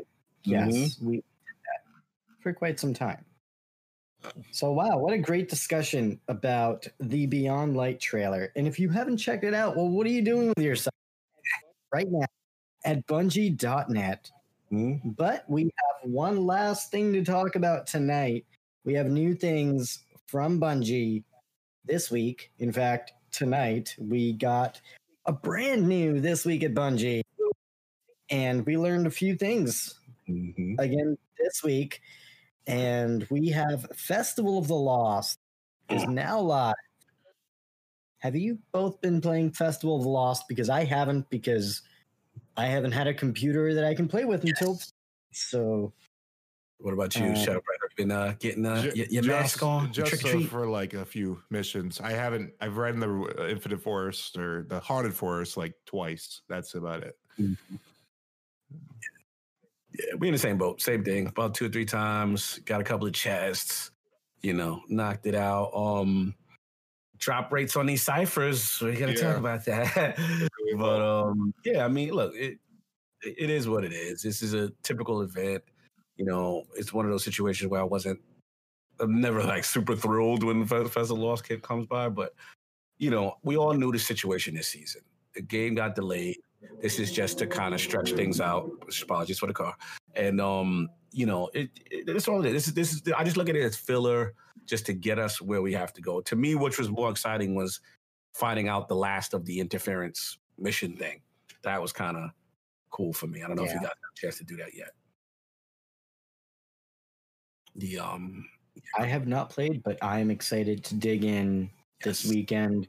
I'm definitely going to catch up on some of the things that I need to before November 10th.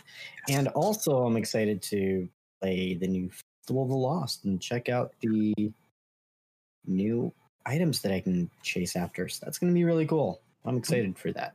Yeah, man. And we also, of course, heard about the new weapons and gear trailer that we talked about. And that was shown off during the weekly update. Mm-hmm. And then we have some changes that are coming west in fact, the introductory quest for Beyond Light, mm. or is it New Light? Is it technically New Light or? Well, it's the New Light experience. Okay, so it's part of the New Light experience, and some things are changing. I guess initially I thought it was going to be one individual mission, not we're actually getting multiple story missions, Mm-hmm. and they will be now taking place in the Cosmodrome. And they're going to serve as an introduction to new Guardians on how to play the game, what to do, the UI. You're gonna you're gonna get a Sherpa out there. in the. Introduction. His name's Shaw Han, apparently. He's gonna, Sherpa you. Sherpa. He's gonna Yeah. teach you how to Dougie. Oh yeah. he gonna get yeah. Dougie on with him, right? Salute. That's- yes, sir. Um, Pretty interesting that they're implementing this. Um, hmm hmm I, I I like it though because um again you know a lot of my clan is um you know I'm on PC predominantly but a lot of my clan I left is still on Xbox. And a lot of guys put down Destiny and there's just a lot of people who are going to be coming to Destiny because of it being in Game Pass. So I get these questions all the time like where should I start what's going on you know Shadowkeep and I think Destiny unfortunately doesn't do a good job of onboarding new players. Like they just they they start, they're in the tower, they have a thousand icons, they don't know what to do first. And then the other thing is, you know, which I think they solved the last new light experience for Shadowkeep, which is allowing it to be kind of a la carte. Because one of the frustrations I have is the new content will come out. Us as the hardcore, we've already powered through all the old, the old content. We're ready for the new content. But I used to hate the old way Destiny does it, where my new friend who's just like, hey man, Destiny looks cool. I want to play with you guys. But oh, by the way, you can't play Shadowkeep because you got to do the Red War campaign. You got to do this. You got to do that. And then see ya. We're over here though. And you're, Yeah. you know, you know what I mean. That's not fun. So I love. I'm assuming the onboarding is still going to stay the same in the sense of an a la carte thing. But I love this aspect of new guy boarding the Cosmodrome, getting a little tutorial, and hopefully at the end they give him maybe some blues that put him at light to do beyond light, as opposed to forcing Forsaken and you know Shadowkeep on them. You know, I, I would hope you know that, that that they do it that way because I think they really need to keep.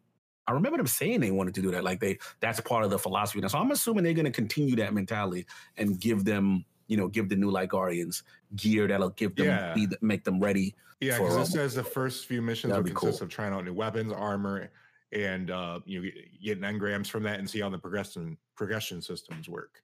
And then they're going to go on to explain the Yeah. UI and quests and bounties and collections Nice. and things like that. Yeah. much needed, much needed. man.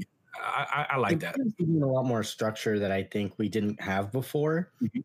And especially if you're a new player, I feel like there wasn't a whole lot of structure. They they kind of threw you in the game and kind of figure out everything on your own or watching an Abantes video.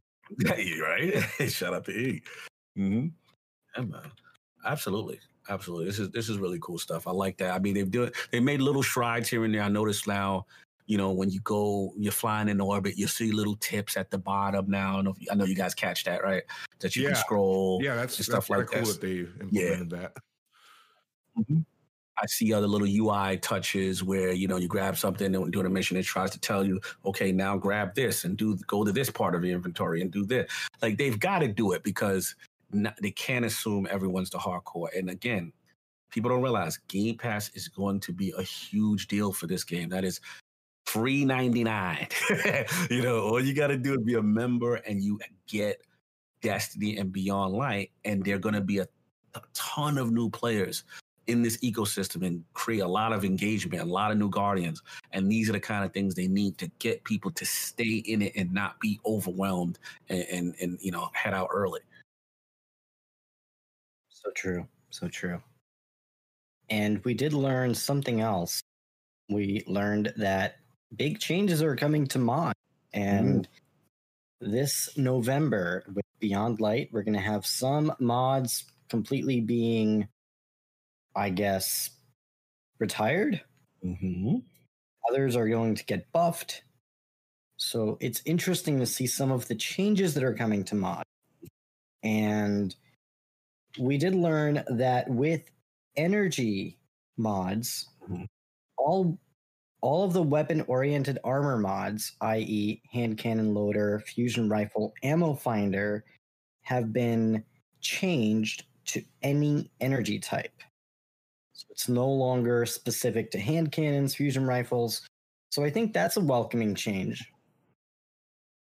In addition to that, as a result, all of the above changes, all the arc charged with light mods now activate their second perk if you have any other arc mod equipped on the same armor piece, or if you have other arc charged with light socketed in any other armor piece that you are wearing. Now that's a mouthful. Mm-hmm. Okay. Hmm. Uh, so that's interesting. I like the first part. Yes. Uh, I don't fully understand the second part, to be quite honest. Yeah, what do you get from a Shadow Price? What do you get from that second part? I'm curious. What, what do you gather from that mouthful? Um, it's kind of hard. Let's see. Let me. Arc lights charge now activate their second perk if you have another arc mod equipped on the same armor piece, or if you have another arc mod with light socketed in any other piece you're wearing. I I I'll be completely honest. I don't know either, because yeah, Yeah, I mean, yeah. No, no, I continue. just I don't use the charge with light mods too often. I mean, I I use it for like you. the sword. I think I have a couple Yeah, like ars- yep, that's argent, what- arson blade or something lucent blade and then something else. Mhm. Yeah. Lucent Blade. Um, Mhm. So I'll use like those two together, but I don't know the rest of them at all. No, I mean it's you, you. You actually get a good example with Lucent Blade. That's the one I use too. So what'll happen is you have Lucent Blade, and I believe it's an arc Yeah. mod, right? Yeah. That goes into that charge with light slot.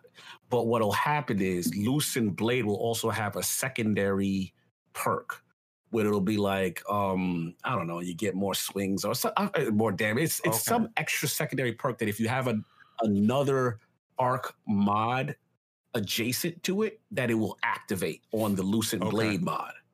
So that basically they look like they're removing that aspect of it. You know what I'm saying? So they're not forcing that part. I, that's at least one part of. What I'm Mhm. what I'm getting at it. Um, you know, I think it. I think it's something that at the end of the day was kind of unnecessary. You know what I'm saying? But like it, you shouldn't have to be forced into these specific, you know, damage type energies, you know, element type mods to get something out. So I, I like that them removing that requirement, to be honest. You know what I'm saying?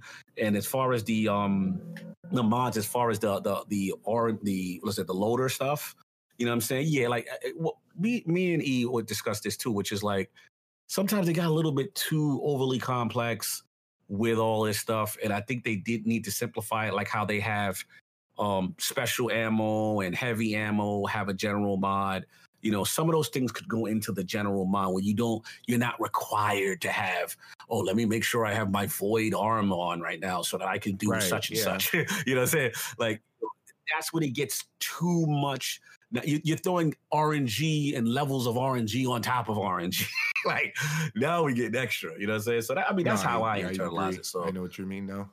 hmm we'll see. We'll see. What else we got? The uh, enhanced one, I think, too. What else we got? Uh, quarterly? Yeah, so we also have the enhanced mod rebalancing changes that are coming. All mods that have an enhanced version of that mod, for example, hand cannon loader, had their base mods increased to match that of the enhanced version of that map of that Mm. mod. In effect, as a result, the enhanced mods will be deprecated and the base mod's energy cost will be adjusted upward uh, but will still have lower than the equivalent of the enhanced mods, which is interesting. Nice change. Mm. Some mods also been moved to different slots to create more competition for mods sockets across armor pieces. For Hmm. example, fast ready mods that have been moved to the armor slot. Interesting. yeah. Um. I I guess. Let, let me. I have two thoughts on this. One, enhanced versions when they're not in the what's the word? Um, the season pass artifact. Normally, like the, the season pass artifact does a great job of usually giving you one enhanced joint for the cost of one, right? So they'd be like, you know, this this DLC enhanced pulse rifle is only one, cost one, right? Those are the ones I would use. You know, th- those are those are like a freebie. But if you look at those regularly, if I don't know if you guys have acquired those type of mods regularly, sometimes the cost is like five Oh yeah, for like enhanced. yeah. One of sniper six, I think. Yeah. Mhm. I'm like, come on, I'm not using my entire armor thing. You know what I'm saying? So that costs way too much. And another problem I have is that, like, let's be real, like, upgrading armor is not cheap. You've got to put in a lot of resources to increase this stuff. So bringing the price down, bringing the efficiency up, I'm hoping, you know what I'm saying? It sounds good. I do like the second part where they sound where they talk about the fast ready um, being moved to the arms. I think that's cool because I never felt they should have been. I think currently right now they may be in the chest there, the chest armor mod. And I think that kind of syner- synergizes with arms a little bit better. But um, you know, at the end of the day, if they're gonna increase the um efficiency of the regular one and then deprecate the enhanced one. I, I just got to see it in action. It's one of those things I got to see in action, and um, to see how it all works out. In theory, this sounds okay, but it's one of those things I got to see it. You know, how much, you know, is it going to go from six to five? You know, what's the cost difference, right? You know, we like comparatively to the old way versus the new way. I, I need to see more hard and fast numbers before I completely say yes, this is the right move. It sounds good, but I got to see it. I, I- I just where I'm it at. gets right? I don't know rid of some of guys the are. redundancy, and it, they, and it's like giving us like, you know, it's adjusting it in our favor better. I feel like. Mhm. Yeah, I mean, it sounds good on paper. It's not something that's going to excite me about the game. Like, yes, these are positive changes to the game, but ultimately, this isn't the reason why I, I think it makes more sense though. You literally you put a little bit more currency in, and then you get a faster reload. You know, like that's right. that's absolutely. Yeah. Like I said, And Shadow Price, what's going on with raid um. mods? So started in season twelve, they uh the Last Wish, Mhm. Garden of Salvation, and upcoming Beyond Light raid armors will now drop with a fifth dedicated armor mod socket Mhm. that is exclusively for the mods related to that raid. So- Mhm. Mhm. Yeah. Yeah, I got a lot to say. I got a lot to say. I'll keep it short. Thank God. I've been fighting this fight for a Mhm. while. oh, like I, I miss the old days when you you played, you know, the the the King's Fall Mhm. raid, you know, or you played Wrath of the Machine, and you got a raid armor piece, and it was an actual perk that actually helped with the mechanics of the raid. like, Yeah. I like that. I'm, I'm about that, man. You know what I'm saying? So, yeah, like I, I, I I love that legacy slot being there. You know what I'm saying? Like, I, I, I really think that is important. I feel the value of raid armor has really gone down in D2. Like, I really don't think they they hold that weight. I remember the days where it's like, hold on, before we get the raid, let me get my outfit. Let me you know, let me get okay, because this is gonna help me for the encounter. I miss those days. And having a dedicated slot for the for the um for the raid thing, that that really that means a lot. That means a lot. I, I want those to have value. So I like this direction that they're going. I'm very. I'm, this is one of the ones I I died on the hill for. So I'm, Yeah, it's like happy. one of the things we got back that we had in D one. Hello. Yeah. Ding ding ding. Mhm. No, this is something I've been wanting as well in the game. Um, I think it's a positive change, and it's it's been a long time coming. So. I'm it's a reason to it. run the raid. uh, Hello. yeah. In-game content. And Shadow Price, what's the last thing about combat mods that we have in this? oh well, I weekly still got more to talk about the raid ones. There's a few more things. Uh, Mhm. the the Last Wish and Garden of Salvation armor acquired prior to season 12 will not have this dedicated armor slot, but will still be able to use mods relate related to that raid in the new legacy armor mod socket. Hmm. And as a result of all this, the anti-taken mods from Last Wish will only function in Last Wish raid. And also, the anti hive mods from the Leviathan raid will be deprecated, and the anti fallen raid mods from Scourge of the Past will also be deprecated. So those would no longer be in the game from the hot, the anti hive and the anti fallen. Sorry, guys. I never got any of the fallen ones, so good riddance, I guess, because I never got one.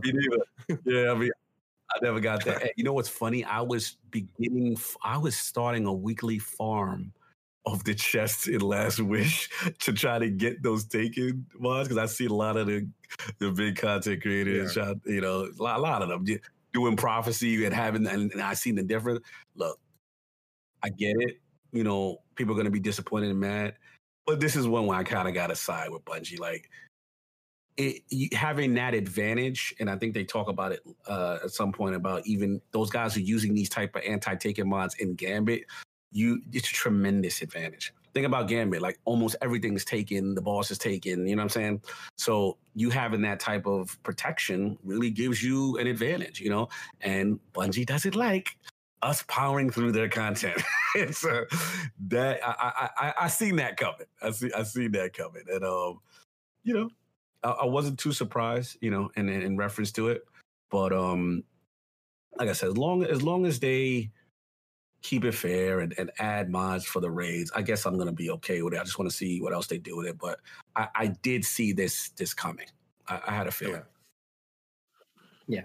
I'm not surprised. Yeah. I, I think that Bungie, for a really long time, had trouble balancing the game, and they add new things to allow you to play your power fantasy. But in the process, it makes it really tough to balance the game, and sometimes they have to make tough decisions like this that will overall make the game more sustainable into the future. Mhm. So I get it, and I respect that. hmm Absolutely.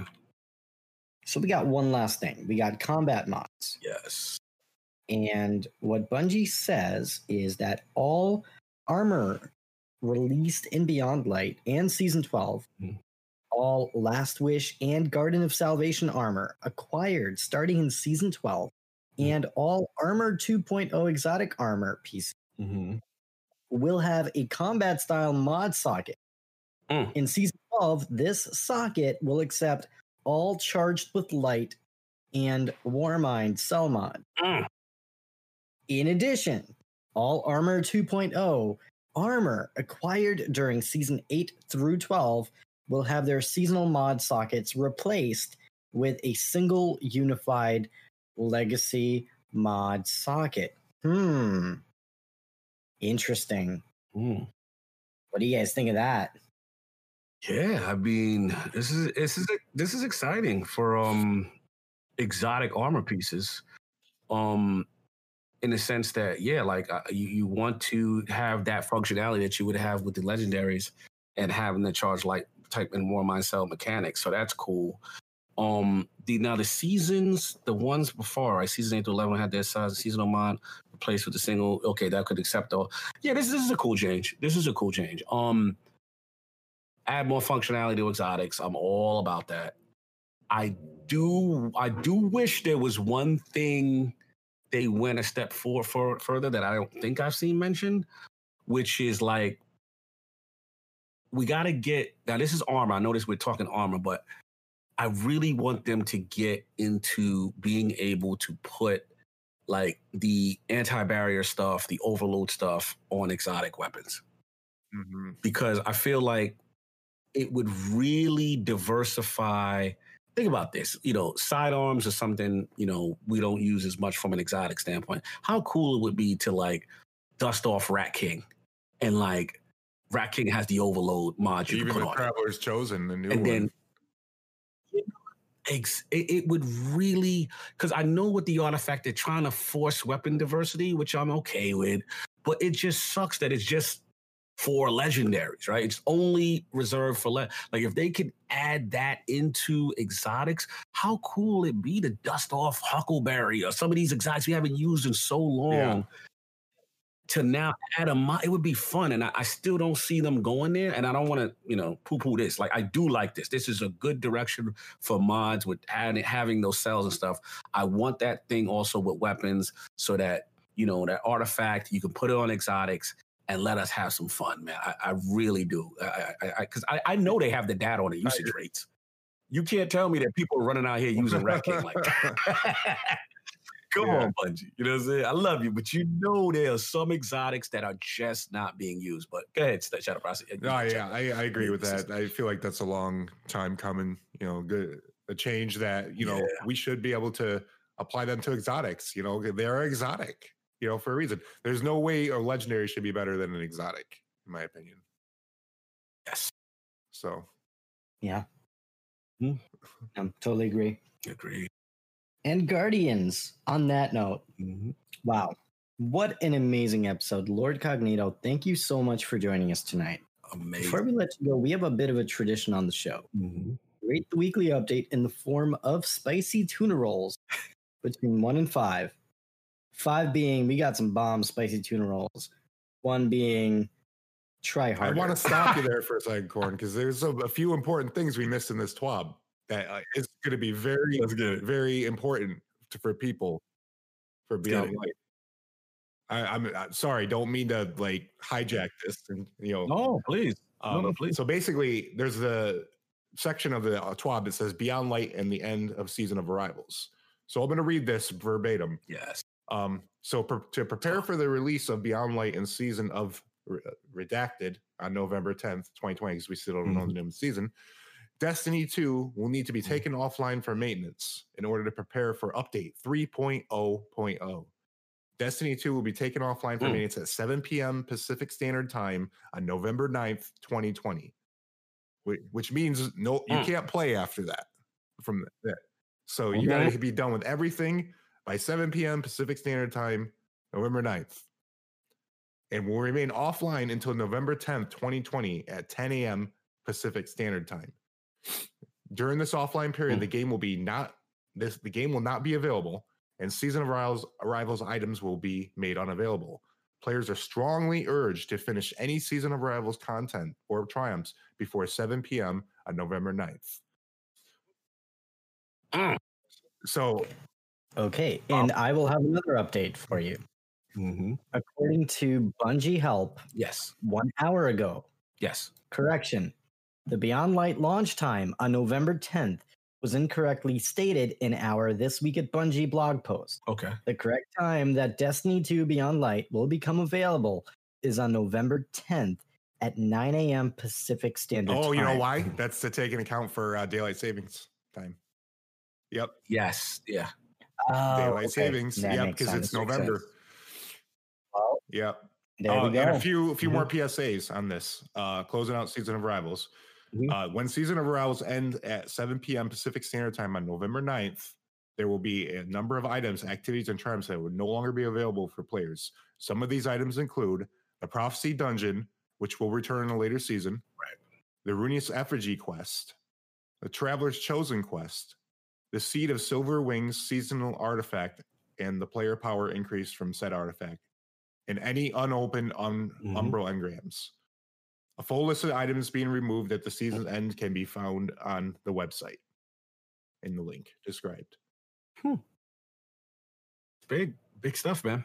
I mean, um, yeah, that that really resonated. I mean, I'm glad you brought that up, Shadow Price, because um, yeah, ain't no destiny those days. You're gonna have to get everything done, man, and we're gonna we're gonna have to go yeah, cold turkey. Which means, yeah, nobody's being in the game. They're gonna be doing work from 7 p.m. Pacific Standard Time on November 9th all the way up to 12 p.m. Mm-hmm. Uh, Eastern Standard Time, 9 yeah. p.m. 9 a.m. I'm sorry. Yeah, 9 a.m. Pacific Standard Time. I would say, can we argue that's probably the longest downtime Just we've about, ever seen in this? That's quite old. Yeah, I can't remember that long a downtime. And um, yeah, I think it goes to the importance of the uh to me it all goes to the importance of the DCV, right? The the Destiny content vault. I think with the stuff being removed and, and put in there and then you know these these new things upgraded on the back end and the cosmodrome and stuff like that is probably more undertaken than we even thought so i'm glad you mentioned that i didn't, I didn't even catch that that is a that is a big downtime mm-hmm. and um you know you just hope everything goes smooth and they do what they got to do i got confidence in them i mean they've they've I think when they proved it to me that one time they had um they had to rely on their backups because something broke the game and it lost the- data, and then It broke Yes. three like two hours in, and it, three hours in, and it was down for hours. I remember that. yes, they that was the first time they had to test their Yeah. backup system, and lucky for them, everything was you know was golden, and they had their checks and everything came back restored well. But um, yeah, I mean, to me, I work in IT.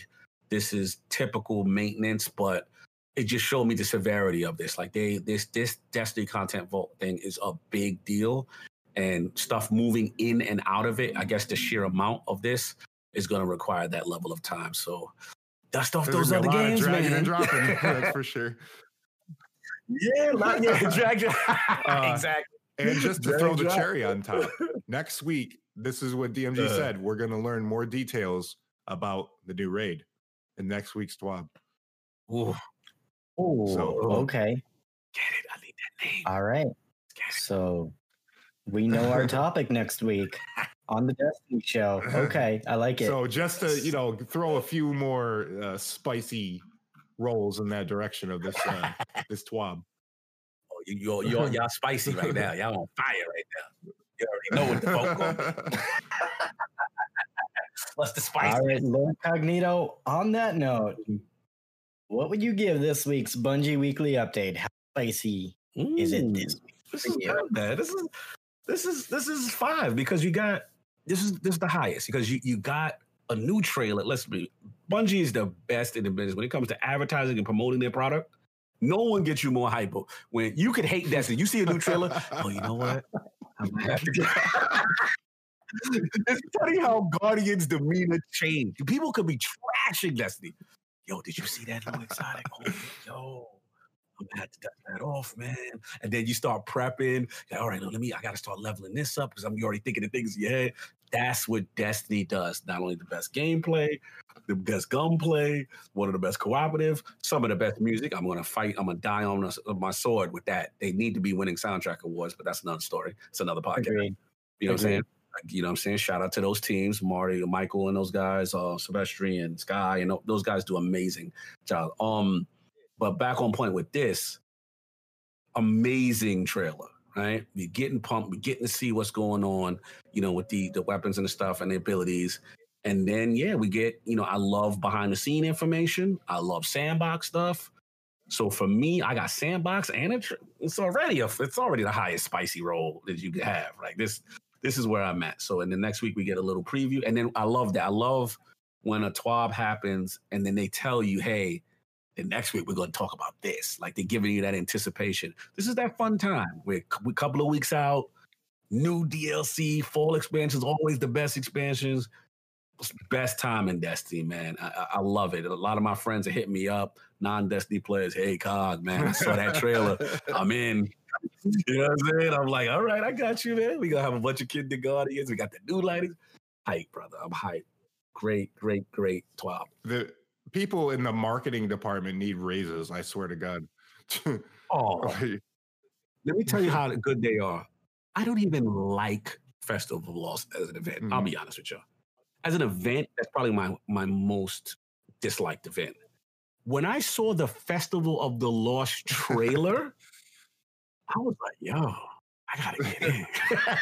and they was they was jamming out. They had the rock. I was like, yo, that sounds so hard. I'm in. I'm in. Like it is something about, like you said, Shadow Price, their marketing is so good. They the way they cut trailers, they get you hyped for the new season. This game just does not die, man. They they they, they those guys need raises. They Mhm. always kill it. And the weapon design team, sound design team, they all kill it, man. Salute to those guys. Bungie Yeah. always knocks it out the park. They did an amazing job with the trailer. So we got five out of five from Lord Cognito. And what about you, Shadow Price? What would you give this week's I Bungie mean, Weekly Update? Yeah, this is a five. I mean, especially throwing that, you know, one more thing at the end. He he says it right at the end. We know Mhm. many of you are trying to plan some time off for the raid race, and we're looking to have some details on that next week. Stay tuned. I mean, come on. We're gonna learn about the raid, you know, some details, some times, things like that. Go to So, the crypt. It's a five. It's a five for me. Awesome. Very cool. And I think it's going to be a unanimous five. All right. On the Destiny show, I'm going to give it five stars. I think that the trailer that we got, I mean, it almost felt like, hey, you're showing us a little too much. This is so for me, I'm sold. I pre ordered the game a long time ago. They sold me earlier on, but uh, I'm excited. I'm excited about the future with Destiny 2 Beyond Light. I think that the changes that are coming to mods, the changes in the game, they're going to make the game better. I like the fact that Bungie was very transparent about some of the timing for when the new content will drop and when the game will become offline. So, all positive things, all good things. And uh, yeah, so I'm going to give it a five out of five spicy tuna roll tonight. And on that note, Lord Cognito, thank you so much for joining us tonight. Thank it was such a pleasure having you on. We had so many awesome conversations with you tonight. And before we let you go, where can the Guardians learn more you and what you do? Before I do that, I want to thank you guys. I mean, fantastic job really enjoying myself here at the Destiny podcast. So much fun. You guys are killing it, man. So again, thanks for the invite. That's number one. But yeah, with me, man, at Lord Cognito on Twitter. So you can find me there. Um YouTube, it's Iron Lords Podcast. We're on um Twitch and YouTube, YouTube primarily. And um the website is lordsofgaming.net. You can check us out there. And then of course, every Friday is the Last Word podcast. You can catch that on Ebontis' Twitch channel as well as Iron Lord Podcast. And that's where we talk Destiny only, Destiny only, and it's uh, it's so much fun. So, uh, dude, you guys are really doing something special. I'm loving charting you guys' journey. Keep up the good work. Keep bringing in those guests. And uh, yeah, man, it, it was a pleasure. It's an honor to be here, man. I really, really enjoyed myself. I had a good time. Thank you so much, brother. And it was such a pleasure to have you on. And now, also speaking of guests, mm. you're going to have a really cool guest on the show yes. tomorrow, yes. right? Yeah. Do you want to share with our audience who Absolutely. you're going to have on the show? Absolutely. Yeah, man. Thanks for the segue. Um, yeah, we're gonna have a returning guardian, man. Cool guy. You know, most of you guys know him in the community from Forbes magazine. Paul Tassi. Paul Tassi will be by the last word campfire. We'll be talking games, man, talking all this Beyond Light stuff. Just you know, he's got a ton of opinions, ton of good insight. It's really cool to see other people in other genres and journalism and stuff who are Destiny fans come together. Had an opportunity to meet him at a Guardian Con. Very cool dude in person. So it's always good to get him back at the campfire talking. And for Iron Lord podcast this week, we have a decent guest that um from it's kind of funny now now that I say it after the conversation we and you had from IGN, we will have Miranda Sanchez. So nice. Miranda Sanchez okay. will be on Iron Lord podcast special time Sunday 10 30 a.m. Eastern, so a little early. Um, but we'll definitely deep dive and, and try to get her uh, journalistic journey and, and gaming history and uh, talk a little, you know, next gen consoles, PS5 teardowns, like we talked with you guys, as well as probably um, what's going on with Xbox and, and the latest moves they're making. So, yeah, man, like I said, support the realm. Every Sunday is the Lord's Day, and of course, the last word, man. Really, really appreciate all the support. We're truly humbled. You know, it, it's it's a fun little journey, and I'm really really appreciative of everything that's happening so far. Amazing. And keep doing great things. Thank you for everything that you do podcast. And thank you for working hard to create the Destiny community and make it the best community that it can be. Much appreciated. We appreciate you and what you do, my friend. And we cannot wait to listen to more of your content and to check out more of your podcast. We'll be tuning in with Paul Tassi make sure to tune in, Guardians, for that. Oh, yeah. And on that note, Shadow Price, where can we learn more about uh, you? You can have me, or, or I'm sorry, you can follow me on Twitter at Shadow Price 79. we want you. We still want sorry. you. I am at like I'm at like 80 percent right now. I'm I'm working my way back. It's um, all good, bro. I should be I should be at 100 next week. So you know, it was fun tonight. It was it was a great show, guys. Awesome. Well, thank you for being here while you're under the weather. We appreciate you as well. And Guardians, you can find the Destiny Show podcast on every major platform We're on Apple, Spotify, Stitcher, Podbean, Anchor, and the list goes on. You can find us at destinyshow.com. You can also find us on the Twitter at the Destiny Show. And you can find me at OMG Cornholio on Twitter. And of course, every Thursday night at 7 p.m. Eastern, you can find us right here on twitch.tv forward slash the Destiny Show. And next week on the show, we have a brand expert, the master of graphics in the world of Destiny. He is Anubis, and we're going to be talking about all things beyond light raids and so much more. So make sure to tune in next Thursday at 7 p.m. Eastern, 4 p.m. Pacific. And Guardians, thank you so much for joining us for another episode of the Destiny Show podcast. And we'll see you all next week. Good night, everyone. Bye bye.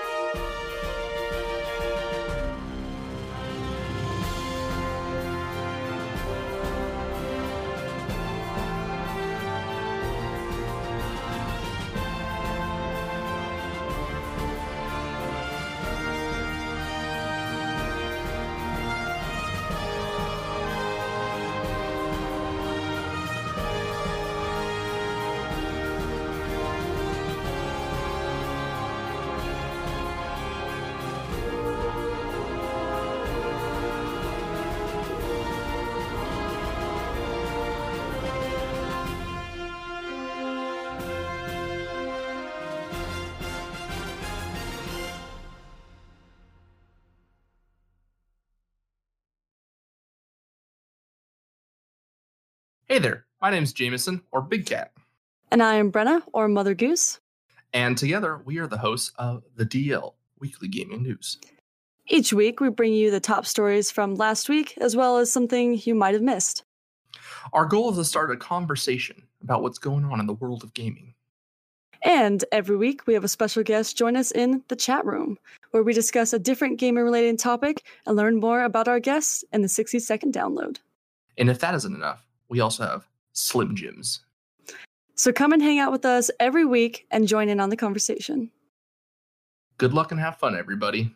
And remember, keep your goose loose.